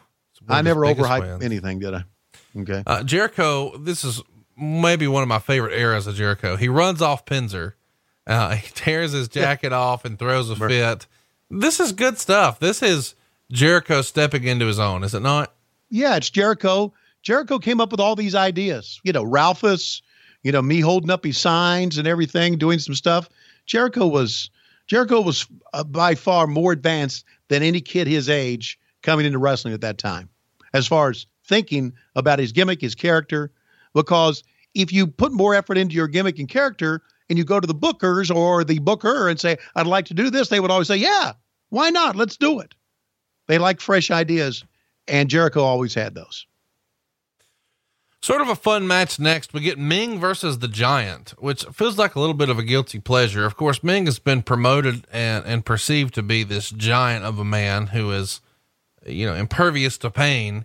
And here comes the Giant, who is the biggest motherfucker of all time. And of course, we get to a spot in the match where Meng's blows have zero effect on the Giant, and he runs right into the Goozle. Bam, choke slam. It's over. I found this booking to be kind of weird. I mean, obviously a giant would beat Meng, but why even have this match? Because Meng had been sort of this unbeatable character, and now you sort of squash him here. Do you not? Yeah, you do, but you do it in uh, to try to have a finish on a brand new show. Okay. I, I, I'm I'm not agreeing with that, but that's what the the rationale was there. New show, let's have him do a job to the giant. Let's talk a little bit about what's next because it feels like this is the rematch no one needed. Steve McMichael and Goldberg. Yeah. Um, this is more of what we like, though, I guess, at the end. Goldberg, no sells, spears him, jackhammer, game over, and the fans are into it.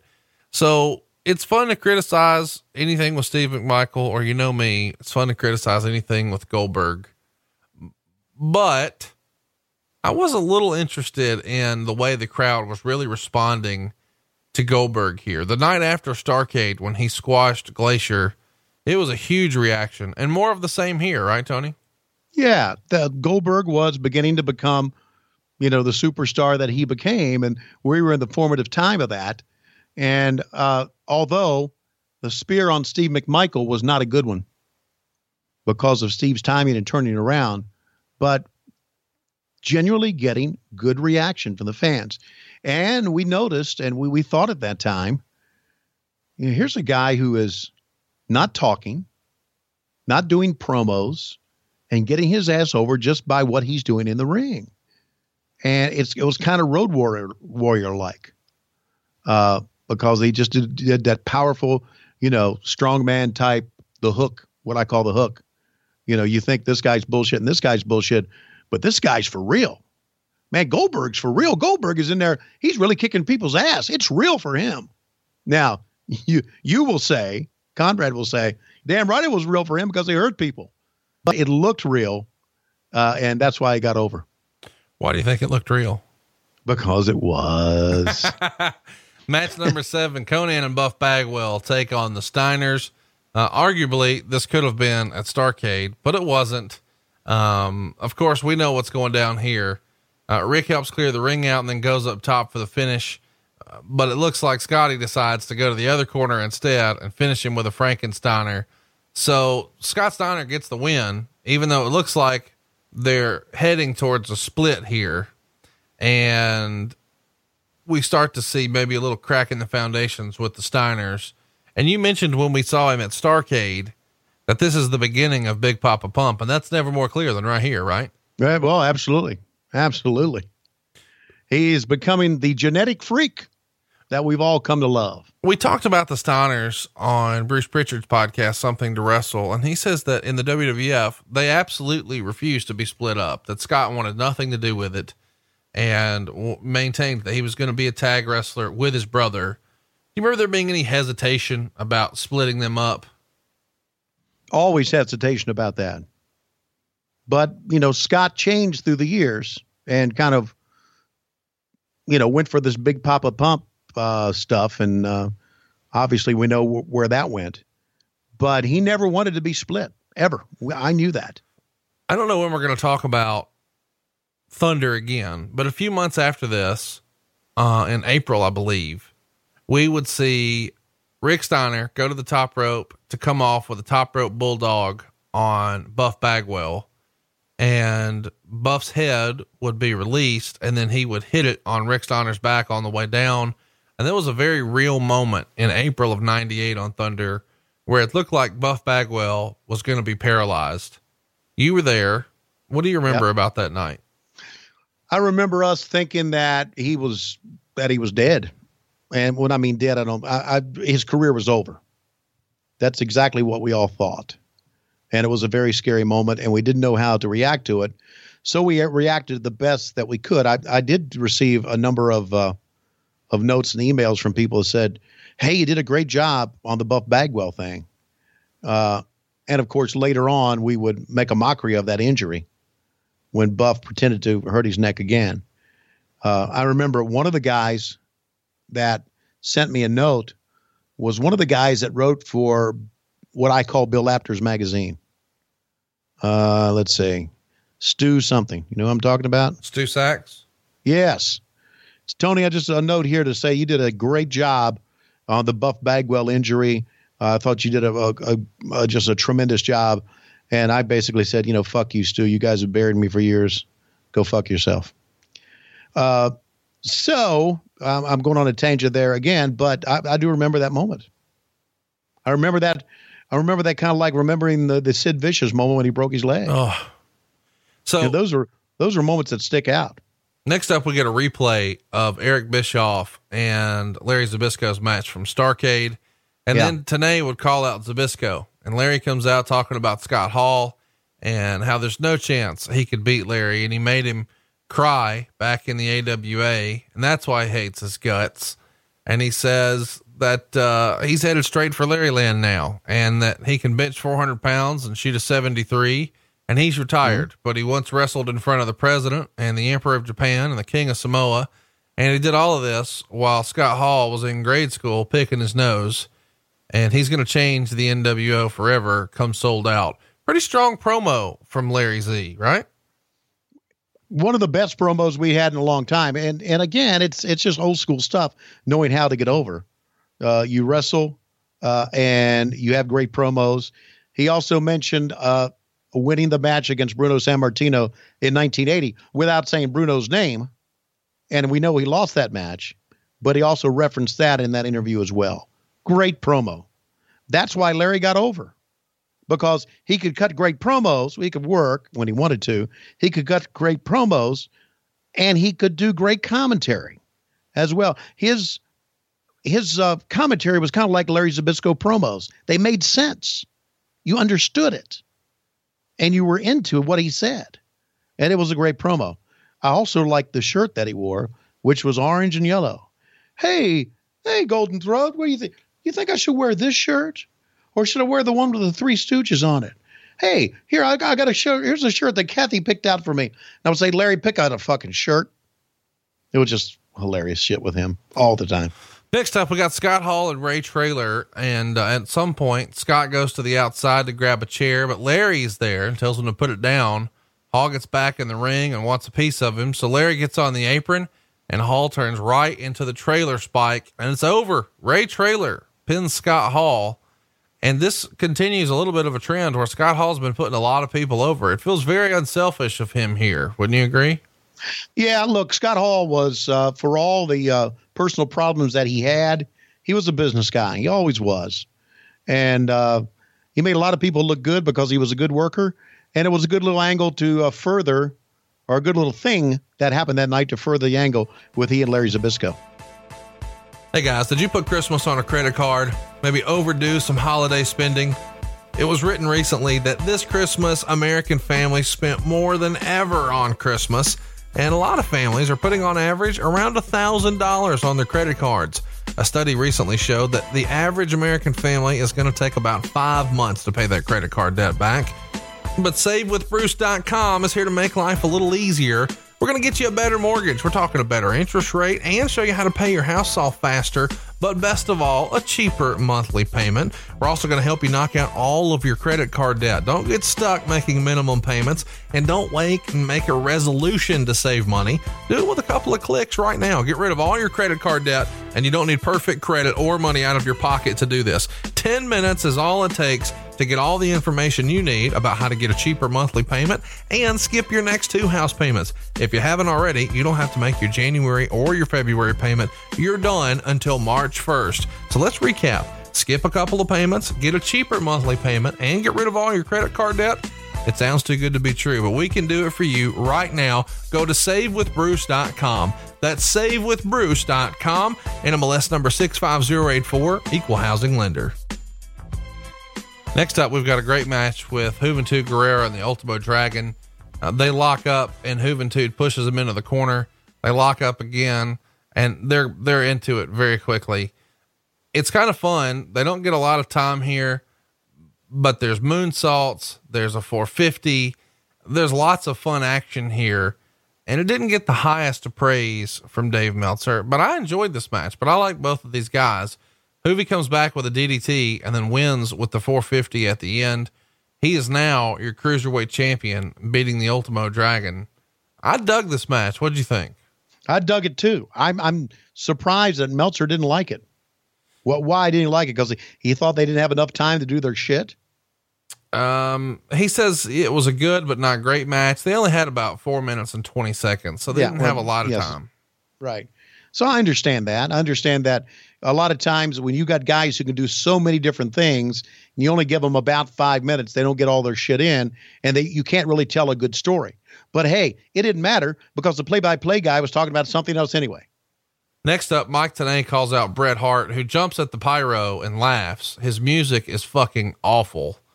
Um, and, and he tells him that it's official. He's going to get a match with Ric Flair at Souled Out.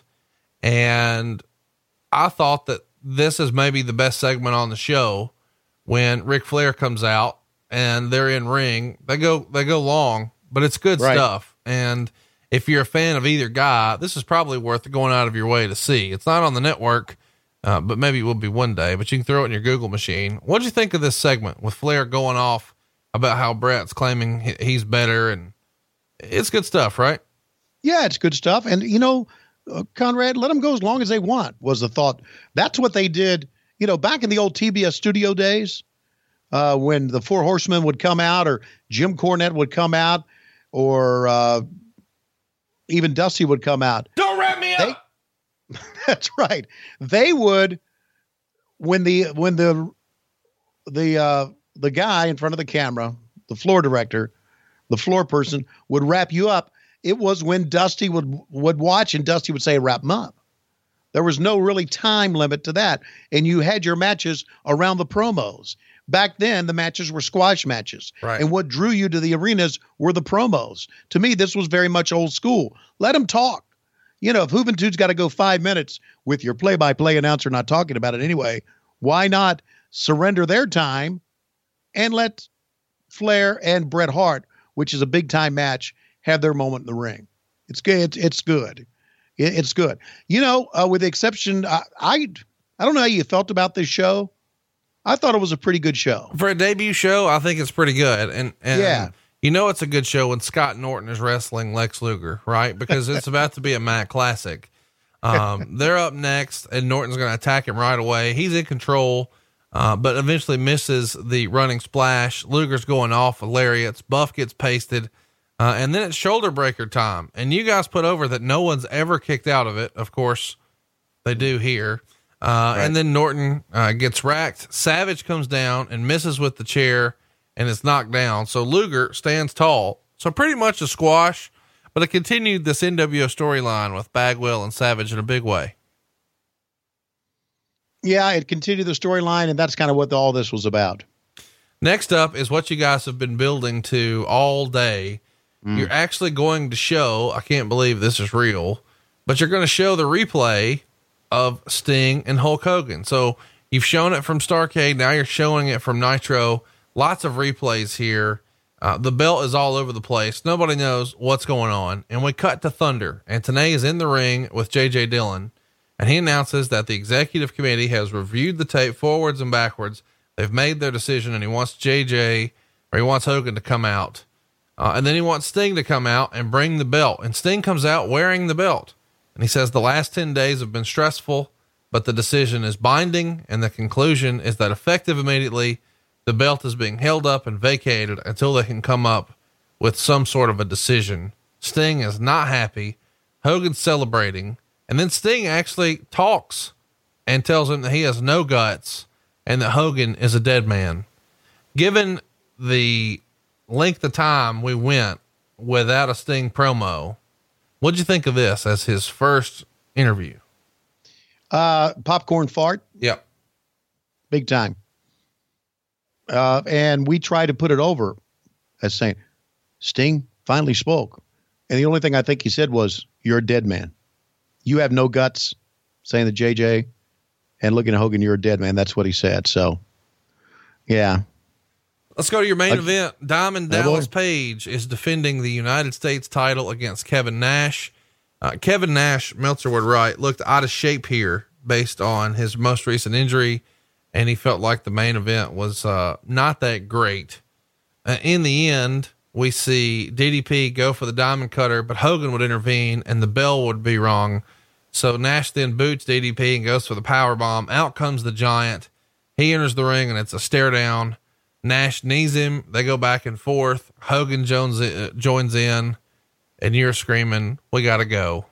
the tape yeah. machines are rolling. Tape machines are rolling. We are desperately out of time. We got to go.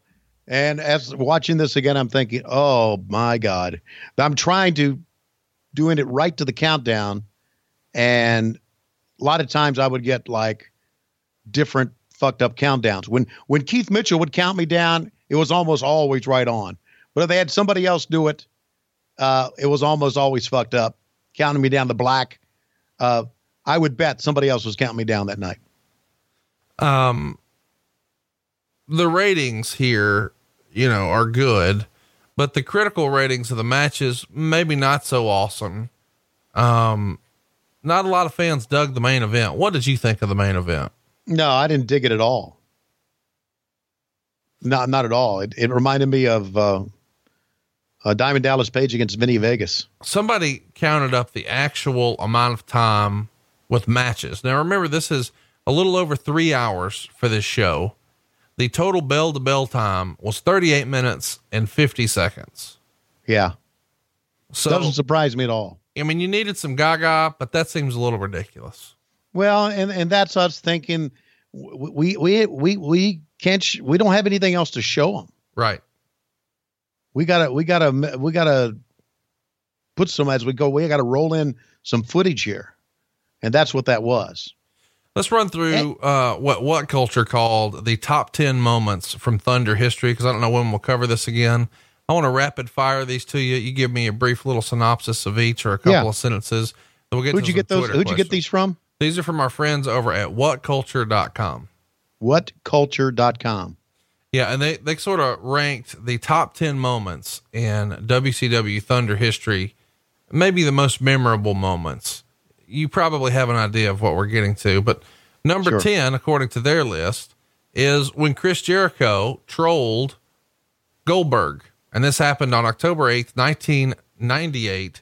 It's when they knew, of course, this is when Goldberg's at his absolute hottest. He won the belt in July. Here he is in October.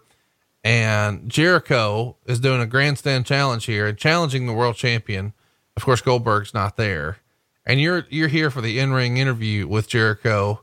Some of Jericho's best stuff. This is during his Monday night Jericho era. Yeah.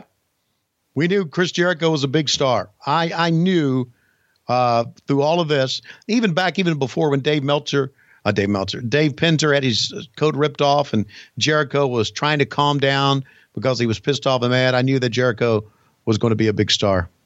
Number nine, and this is something that's sort of forgotten about, I'm sure. In February of 2001, teaming with his tag team partner, Air Paris, who is a listener to this program, a young AJ Styles made his WCW Thunder debut. Pretty big deal to see a guy like AJ 16 years ago, right? Yeah. And the thing about it is, I remember AJ and I remember his debut, and I remember thinking the kid is going to be very good. I also thought that he had kind of a southern twang to his voice, being from Gainesville, Georgia. He had to work on that, but he's still got it. He, uh, now in the WWE, and he's their champion, and it all works. This is a match I'm sure you remember really, really well from October 21st, 1999. It's Blitzkrieg and Kaz Hayashi against Silver King and Juventud Guerrera. What's your favorite memory of that match? Did I call that thing? Yeah, you did. It was, Ugh. uh, and, and I, and I should mention that we've had lots of questions and it's almost like one of those wrestling lore things. A lot of guys were really big fans of Blitzkrieg. Do you remember Blitzkrieg?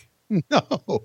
Well, you No. should go out of your way to see him. He did a lot of, uh, Blitzkrieg. a- aerial stuff. Yeah. He was, he was not with you guys a long time. He actually retired when he was just 24, opting to instead do IT work. Um, which is probably a more stable biz than working Yeah, for WCW. Yeah, he's smarter than the rest of us. Uh, number seven, the Wolf Pack would take shape on. Was this right? Yeah. Later in 1998, May of 1998, it looks like uh, that's when the Wolf Pack would sort of splinter off. And that happened on Thunder. In hindsight, was the Wolf Pack a mistake? Uh, no, I don't think. I like the Wolfpack. I Now tell. go ahead. All right. Tell me who was the uh refresh my memory here. Uh the uh the the first Wolfpack group. Who was a part of that? Well, You know? Kevin Nash, Lex Luger, Sting, those are your big Konnan. Those are your big NWO Wolfpack guys. Okay. Yeah. Sting painted his face red That's right. Back then. Yeah. So I, I didn't think that was a bad idea. Um, we've also got Bret Hart's farewell appearance. It's kind of interesting that his 20 plus year wrestling career is finished up on Thunder when he's trying to goad Bill Goldberg into attacking him so Scott Steiner can hit him from behind with a pipe. The farewell for Bret Hart to big time pro wrestling is on Thunder. Yeah. It Uh, does not register to me at all. No, nobody else either. Number Yeah, five it, was yeah, it, it, look, it may be one of their top. I don't know if it says anything about Bret Hart, but if he's the best there ever was, ever will, ever will be, shouldn't that moment resonate in pro wrestling annals? well, not see Goldberg knocked his fucking head into the fifth row. Okay. So that really put a damper on the end of his career. So it's not like they could throw him a big retirement party like they did Ric Flair. well, right. Okay. Number five, Goldberg's Monster Mash. He had a monster truck here in 2000, uh, and he's going for a joyride in the WCW parking lot before wrecking Rick Steiner's ish in the process. What do you remember about this monster truck bullshit from 2000? I remember it being bullshit, and we all thought it was bullshit. That's what I remember. January of 98, Rey Mysterio and Juventud Guerrera tear it up. And uh, it's still one of the matches that What Culture recommends you go check out uh, here on Thunder. Number right. three is Macho Man's Swan Song.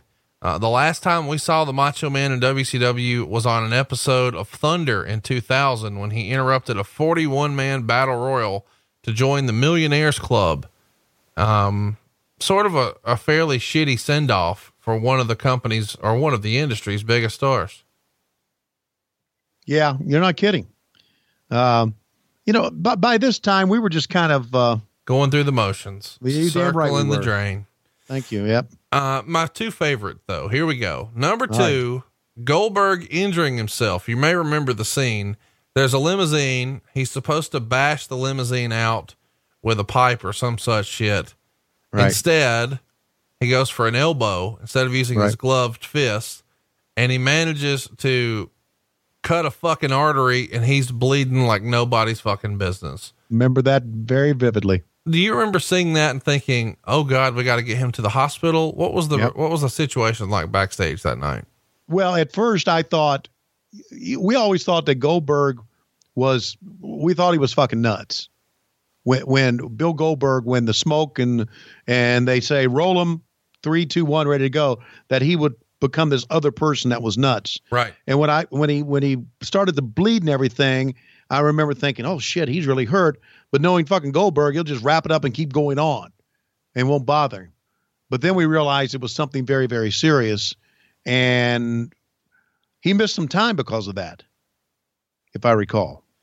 Last but certainly not least, David Arquette wins the world title on Thunder. Wow, man! I'll April take blame for that. Yep. April of 2000. Send your hate tweets to at Tony Schiavone 24. This slapdick is who suggested it. So if you didn't know, now you know. Uh, let's get to uh, Twitter. You can also send some hate tweets to us on Twitter at WHW Monday. Is that how we're going to end this? Blaming Tony Schiavone for David Arquette? Well, I mean, it happened on Thunder. It's the worst day in the history of our great sport, and it's all your fucking fault. Look, it was look, look. It was not the worst day in, What- in the history of our great sport. Okay, that was when WCW went out of business because you refused to actually go to your Weight Watchers meetings. You David killed Ar- WCW. It wasn't Eric Bischoff. It wasn't Jamie Kellner. It wasn't Vince Russo. It was Tony Anthony Schiavone. Old TAS. No, no, no, hang on. No, no. Okay. Yeah, I was a fat, I am a fat ass. I was a fat ass, and that's the one of the reasons it went down. I told everybody to watch uh, Mick Foley's uh, title turn, put butts in the seats, and that's another reason we went down. Uh, but the David Arquette thing was, I'm going to stand by it. Sorry. I'm going to stand by it. It got us on USA Today. It got us Kurt Russell uh, And on our show. The, and it saved the company. I mean, when Kurt Huh? Russell came over, Raw started losing, right? I mean, people were like, I, I, I like Stone Cold, but goddamn Kurt Russell, Tango and fucking Cash is here? You got Tango and Cash? Oh, it's just Tango. No. There's no Cash. Okay, okay. it got us what we wanted, which was mainstream media publicity. It didn't last long. He didn't have this big title run where he beat Flair, Okay. or he beat Goldberg, or he beat Bret Hart, or he went up against the Macho Man Randy Savage. For crying out loud, it was a gimmick. It lasted what? One week? Let me ask you, One day? let me ask you, Smarty, why do you want mainstream publicity? Why do you want it? Why do you because want? you you want to be in the when the people think wrestling, professional wrestling, they think WCW. did that happen? I think I think that I think uh, they did. Yes. Okay, so when Arquette was there, you got mainstream publicity, which meant more people were aware of it, which meant more people watched the show and ratings went up, right? Not necessarily. Okay, so it didn't work. Well, look, Because you can if- say that you want mainstream publicity, but you don't want it for the sake of the publicity. You want it because there's going to be something come to you monetarily from it. Mainstream publicity is only good if it results in dollars. Otherwise, you're a fucking idiot on TMZ. no, but you, look, you, you put your name out there like Coca Cola. Coca Cola has all these billboards in Atlanta about Coke uh, and whatever their catchphrase is now, especially during the holidays. They have the Norman Rockwell Santa drinking a Coke. Do you really think that you look at that and say, "I'm going to go buy a six pack"? No, it's it's to get your name out there. Hy- it's to get you it, to get rec. It's it's marketing. don't you think that if the Patriots, instead of signing James Harrison this week, if they would have instead signed Hulk Hogan, would they have got their name out there? Boy, they, would they have ever? So why didn't they sign Hulk Hogan to play linebacker? Well, because he can't. So sort of like how David Arquette can't be WCW It's, champion. it's wrestling is not real, you motherfucker. You're saying the NFL's real? Yes. You didn't see the end of that Eagles game a couple of weeks ago. okay. or, All or the end of the okay. I got you. exactly. Let's get to at WHW Monday, where everything is a work, including trying to do a podcast with Tony Schiavone. uh, we asked you, hey, the creation of WCW Thunder, you got questions? We got answers. Well, we really Yeah. don't, but I'm going to ask Tony, and he's going to say, I don't remember, or the booking committee. Are you I ready? haven't said that one fucking time. You did say I don't remember. Here we go. Okay. Uh, Adam wants to know why the hell was the juice an occasional commentator on Thunder? Now he calls the juice Juventud Guerrera, but I know him as as his friends do as the juice. So we were looking we were looking for combinations to make it different. I like that you're yelling like that. Uh, Kent wants to know what's your favorite Horace Hogan match? Oh my god. Horace Uh, Hogan, motherfucker. What's your favorite match? Don't say I don't know. You said you wouldn't say I don't know. Uh, the, the Horace Hogan match when he faced the Macho Man Randy Savage got beat with a tire iron. I have no idea why the fuck Justin Williams is asking this. I guess he thinks you're a goddamn psychic. He says, Well, you know, why Justin is it Wi- why is it Thunder on the WWE network? Well, let me ask you, Tony Schiavone, who works for the fucking Gwinnett Braves. Why is it Thunder on the WWE network? Why the fuck isn't it? You know why? I'll hmm. give you the great answer, okay? Because Tony Schiavone's not a producer with the WWE network. That's why. So if you were there, Thunder would it be would it would be on worldwide wrestling would be on nwa pro mid-atlantic everything they have Okay. would be on there Here's the deal. If you enjoy this horse shit show we put on for you, I need you to tweet at WWE Network and say, why don't you slap dicks higher at Tony Schiavone to get Thunder on the network? There no you go. at tony Schiavone 24 oh, my apologies. be, yeah that's right to be a producer on the wwe network Okay, well, give the he can instructions. outproduce any of you millennial slapdicks that you have who never watched wrestling at all in your life but you're producing shit for vince mcmahon Uh, Bad Money Slim wants to know, hypothetically speaking, if Eric Bischoff came up to you, Tony Schiavone, and said, We're going to name the show Thunder, but I'd like an alternative name, what would you have said?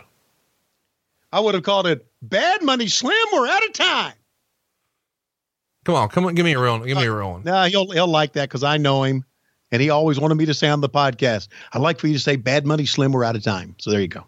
Is this real? Uh, We just, Yeah, just no, yeah, I- I hey, tweet uh, Tony with what the fuck you want him to say next week, and uh, if you send five dollars to his PayPal, we will say the whole show is sponsored by you. Chris Arendt wants to know when wrestling promotions stacked. Well, it's a five dollar foot long motherfucker. I'm just saying. Uh, when wrestling promotions stack multiple tapings in one day, do they pay announcers, wrestlers, and staff more since they're doing more work, be it multiple matches, multiple shows, etc.? They, they do not. You're an employee and you're there. Tyler Swift wants to know, not Taylor, Tyler, was there any talk of renaming it Blunder? Yes.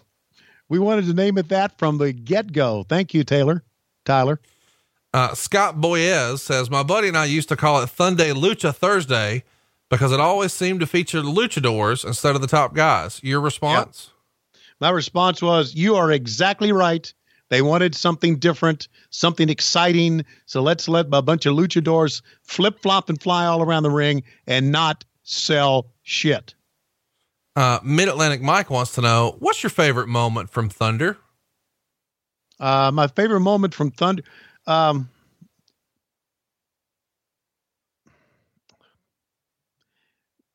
I uh, my favorite moment for Thunder was when they let me be a, be a color guy for a little while. Do you remember that that time? Mike did the play by play. I was color along with Lee Marshall What'd you do color on? on on Thunder. Yeah, but what match? Uh, What it was, I don't I don't know what match it was. It was like a series of So it was so, event. it was so great, you don't remember it. yeah yeah right. Okay. Um, Paul wants to know, What was the best match ever on Thunder? Uh, the best match ever on Thunder was probably Chris, Chris Adams. Adams. I fucking hate stuff- you. We've been hanging out too long, and I'm like, he better say Chris Adams than Macho Man. And we said Chris Adams so fast, I want to say Jinx. Uh, Jake because Hicks. that started us out. That was the opening bell of Thunder. Okay, Ted wants us to bring out the big stars for the new show. So Macho Man's pissed because we didn't even book him on our biggest goddamn pay per view ever until Konnan laid out sick. He wasn't even sick. He had a make believe girlfriend like Manti Te'o. I don't know how I know what that is from 15 years of the future, but I do. Let's go with it. And Macho Man needs a big push. So let's put him in the debut match against a big star from his day on Thunder. Chris Adams, fuck it, you'll do. And we'll say this is the guy who taught Stone Cold Steve Austin, and now Macho Man is going to beat the shit out of him. Oh, and we'll back him up with Louie Spicolli. Yeah, that's a great show. Where's Rick Martel? Drag his ass out here. It's time for a little Can-Am Express. We can't get Tom Zenk on the horn because he disappeared. But maybe we can get Martel out here to strut that ass. Has anybody fired Debra yet? Get her ass out of here. You know what? You know what is really funny about all of that? What? It probably really sounded like that at times. Probably. That's right. Uh, Jake wants to know who thought this shit was a good idea. Uh, Ted Turner. Jared wants to know, am I the only fan who has good memories of Thunder? Yes, you are. Uh, late to the Nitro party asks, any memories of Rick Martel and WCW? Seems like a forgotten era of his career because it is. Yes, I forgot all about it until I watched it again. I went, "Holy fuck, we had Rick Martel." He showed Wow. he showed up in shape. He always had good matches. He feels he feels like a, a poor man's Kurt the way you guys presented him. though. Yeah. Uh, why do you think Rick Martel didn't connect more? Was it Eric Bischoff was threatened by his his devilish good looks? Uh, he was in too good a shape. It intimidated Hulk Hogan. He didn't injure anybody, so Goldberg didn't want to work with him. What's the Mm. thinking? He was just too good looking, and Eric thought he was the best looking guy on staff. Have you seen the Eric Bischoff Barbie doll? Uh, you're bullshitting me. No, I'm going to tweet it out. Uh, right. remind me, uh, Twitter machine folks, at Hey Hey It's Conrad. I have a picture of a custom Eric Bischoff doll. Uh, Corgan Hammersmith, which is definitely a real name, uh, asks, "Why did the set change multiple times?" Uh, we would look at it, or Eric would look at it and say, "I hate that shit," and then David Crockett would say, "Well, it's going to cost you more." Well, go ahead and change it, and we would change it. He also wants to know how did Thunder manage to get its own video game? Because Yeah, Nitro already I- had one. Yeah. Uh, just Scott wants to know how many episodes in were you before someone suggested you cancel the show? Well, the uh, the first production meeting, someone suggested, "Can we cancel this shit? We got lives." Uh, Agent Funk, also a real name, wants to Yeah. know who was the machine and why was he hyped so much to only wrestle one match and lose to DDP? Well, the machine was somebody that we thought we had a lot of potential, but then we realized, what the fuck? And that was it. Do you remember who it was? I do not. Do you know who it is? No. Okay. See? It's from February 2nd, 2000, though, is when the match goes down. Um, Okay. you know, it's one of those deals where you guys had so many dudes in and out. It's sort of hard Yeah. to keep them all straight, is it not? It is. Did you put that in your Google machine? I did. I just pulled it up. And what is, who was it? Uh, I don't know. He's wearing a mask. I'm trying to figure it out. But he did Yeah, get a but- he did get a big entrance here. He's a big Yeah. fucking guy. I should know who this is. Hmm. I'm gonna find out who the machine is. I'm almost embarrassed. Well- I'm almost embarrassed that I don't know this. All right. Um, Anton Alphonse wants to know. Uh, Thunder was one of my favorites to watch. I heard production was costly. Was Thunder the financial nail in the coffin for WCW? It was uh, the beginning. Yes, it was. No question. It, it got to a point, and I think you guys know this, where uh, we could not afford to do it live anymore. And we would just do it the next night and tape it for, for Thursday. And then scurry back and post it. Hey, I just found out on my Google machine that Emory Hale was the machine. No, so not there you- my Google machine. It was the machine, not the Google machine. But that was his name. Uh, v wants to know who's telling you what to do from the truck during situations like the Steiner Bagwell injury. Uh, from the truck during that injury, no one's telling me. Everybody's like, oh, we're just going to keep it here. Craig was probably in my ear a couple of times, said, just keep it going. Just call what you see uh, because we're all scrambling here. Uh, I, Craig Leathers probably at that time. And Craig was the director too. So when, you know, it wasn't necessarily my producer. So when Craig would talk to you, you knew that something was up. Um, chat me up about the chat up. nitro the Nitro girls. Why weren't there Thunder girls? comes from Carl Hayes. Yeah, I, I think because they just wanted the Nitro Girls to be a unique thing. But if you put out Thunder Girls, uh, then you're just kind of you kind of bastardizing your product. Kind of like if you put out a Thunder show, you're kind of bastardizing your Monday Nitro show, right? Uh, Here Comes the Pain was the theme song for the show for a little while, done by Slayer. Did you ever Hmm. meet Slayer? Any feedback on Slayer? It No. feels like uh, a big investment for you guys to use Slayer Yeah. theme song. Right. It was a big investment for us, but I never did meet him. Uh, Carl wants to know what mid card wrestler do you think would have benefited the most from appearing regularly on Thunder, and why was it Chris Adams? That- I, I added that. You part. made that shit up. I did. Okay. Who do you think really benefited the most from Thunder? You know, there like when they do the brand split a few years ago.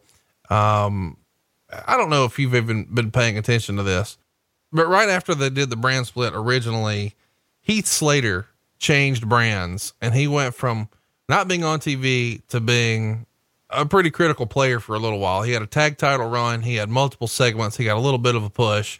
It was a good character. You would have enjoyed it. He's still with the company, but after the brand split, that, that shuffle allowed him to shine. Do you think that happened on Thunder with anybody? The first one that comes to mind would, would have been, and this was later down the road, would have been Chavo Guerrero. There you go. Yeah. Um, Chip wants to know if you're going to add a second show, why not make it one hour? uh, because we were run by a TV company, Chip, and that's not what they wanted. Hey, I agree with you.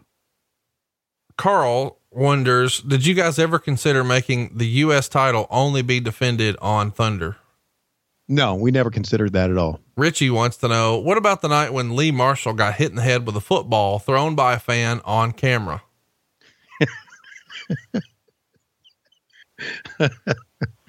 Oh, Do you remember that? yes, now I do. We all had a good laugh at that. did, did Lee sell But- it? and the reason we had a good laugh at that is that Lee never hurt anybody. Hit my ass in the head with a football. Oh, you hurt Okay. people? no. But I mean, Lee is such a great guy and a great man, and he just wants to go out there and do a job, and some jackoff hits him in the head with a football. It was just hilarious. Um, I told you the name that I, I've said the name that Bobby called Lee Marshall, right? The nickname no. was was Goo Oh yeah. G O O because Lee had had very poor eyesight, but he would never wear his glasses, so he was kind of like Mister Magoo. So he always called him Goo. and so the night that Goo got hit in the head with a football,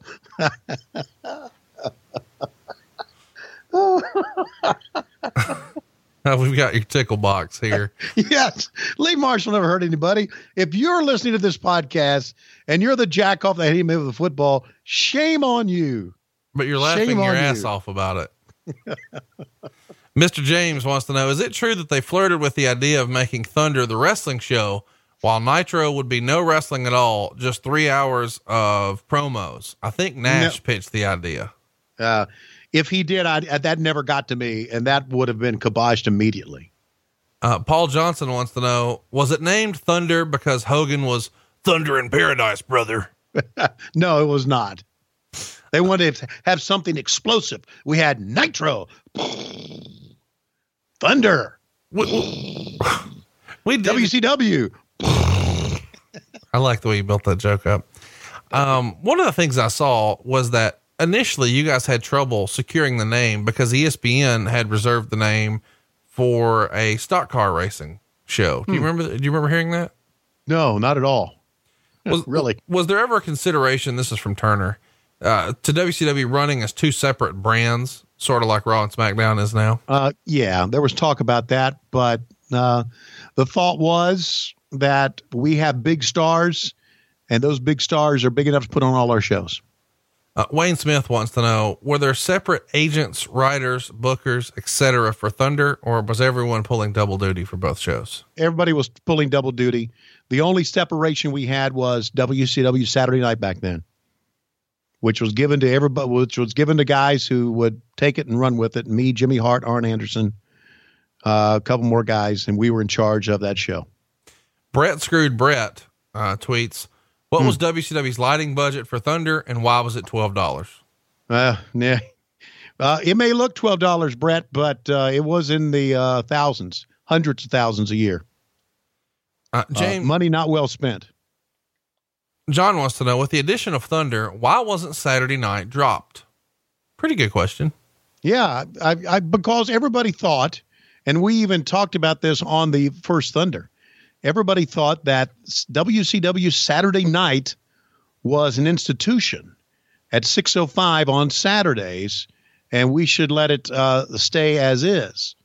However, we made it less and less and less important, so in effect, we might as well have dropped it. There was a there was a talk at one time I remember this uh, being talked about when Eric says, when Eric told us there was going to be another live show that we're going to have to do, we immediately thought we're going to have to go out somewhere every Saturday night and do a live show. Right. But that never transpired. Maybe in hindsight, that would not have been bad.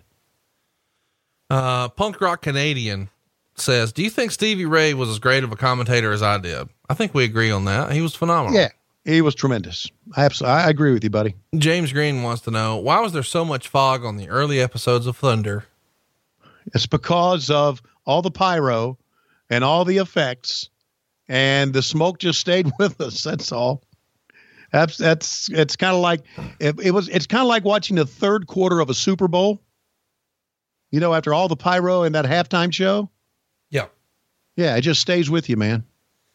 Chris Roberts, uh, I saved the worst for last. I can't Oh. believe this is a real question for our show, and it, when I read it, it made me wonder what I'm doing with my life. But I feel like, in the spirit of Klondike Bill, Yeah. I'm going to ask, not really expecting a real answer, and expecting you to have some fun with it.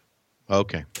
Uh, Chris Roberts, where if you'd like to tweet him and shame him for this question, it's at CWR, the number two. Tony, which of the Nitro girls had a low key big snatch? Um.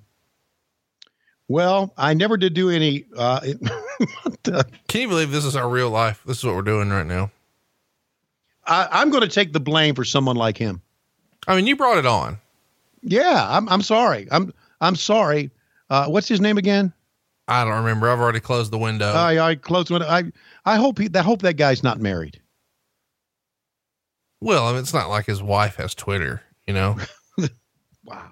What have we become, Conrad? I don't know. You know, and this- you know th- we're we're almost a year into this. And, and to think that this all started with you telling a story about Klondike Bill eating parking lot panties. Right. I'm just I'm just look, you want to go to a wrestling podcast. I'm thinking. I'm thinking I may be wrong. Tell me I'm wrong. Go to a wrestling podcast to hear stories that you normally have would not hear anywhere else. Only one person, one person saw Klondike Bill eat those panties in the parking lot. It was me. One person. So the story came from me. And I'm telling stories that are true. You may not like them. They may make you go, but they're true stories. And I think it's part of the allure of what you and I do. But unfortunately, guys like Chris, well, we've just screwed up their lives. Yeah, and it's supposed to be jokes, and you know, Loki. Loki Big Hog was a question from a fan, but I think maybe we've taken it a little too far, and I'm going to suggest that maybe next week we ratchet it back a little. What do you think? Nah. All right, let's get the poll going. Here's what you're going to be able to vote for right now on right. Twitter at WHW Monday. Uh, we've already covered the first one. Let's keep it going. We're going to let you pick the year, though. Well, last year we covered Souled Out 1997 just in time for the 20 year anniversary. So we're putting Souled Out 1998 on the poll this year, and uh, we're going to put the other Souled Outs as well. So let's recap Souled Out 1998, give you a quick little rundown of what was on the card.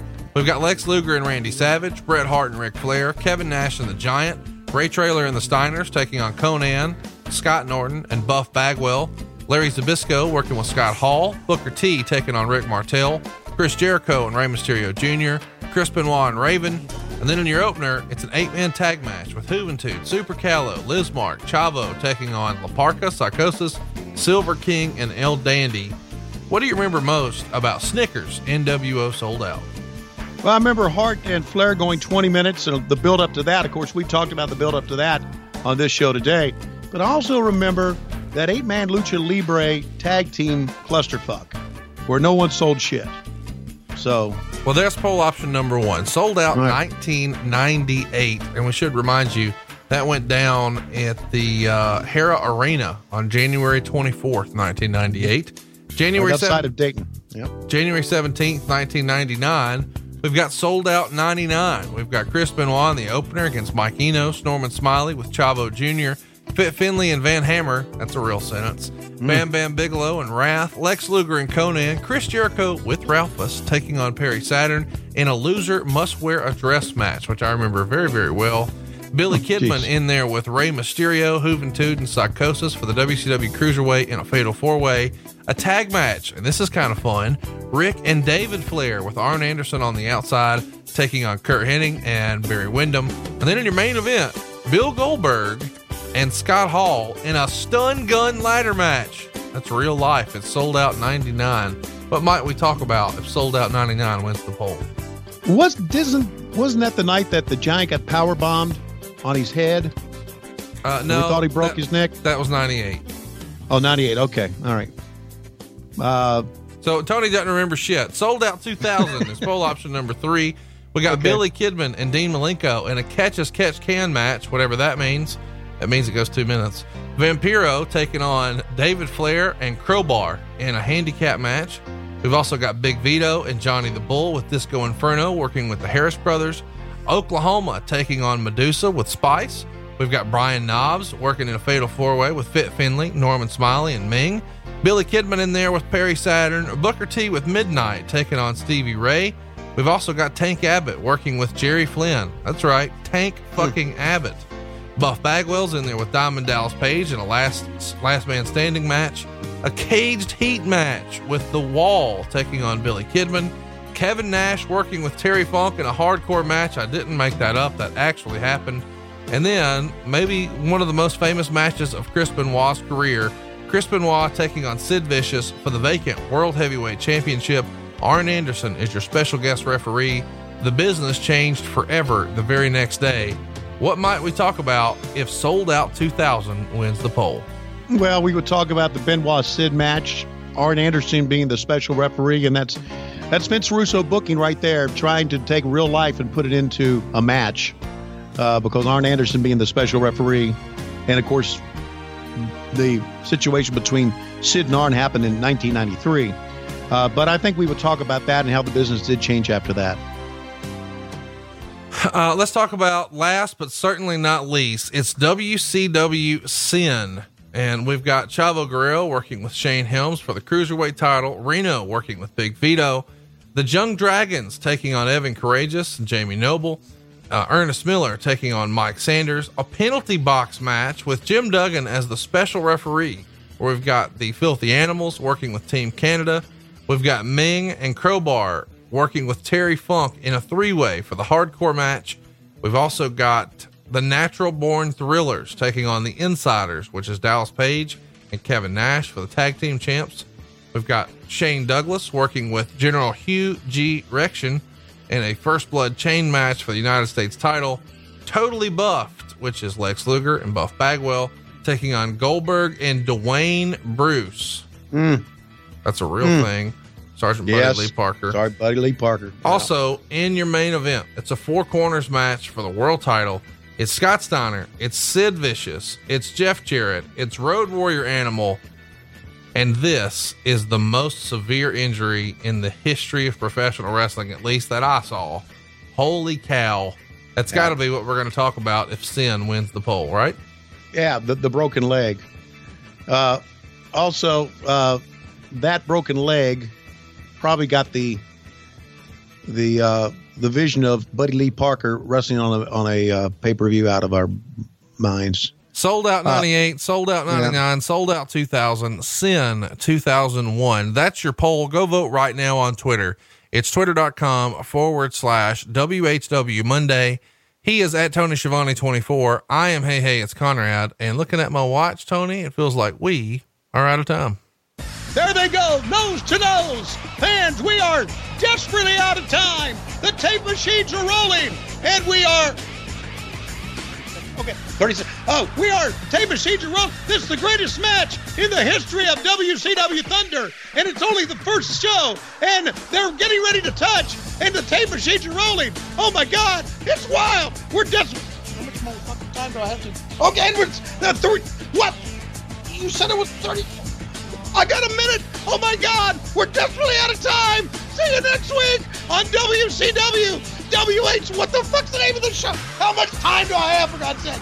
Three, we're out of time. Tape machines are rolling. See you next week on the MLW Radio Network. Don't forget to, wa- to buy a t-shirt. I can't feel any more here. Okay, see you next week on WHW Monday on the MLW Radio Network. Oh.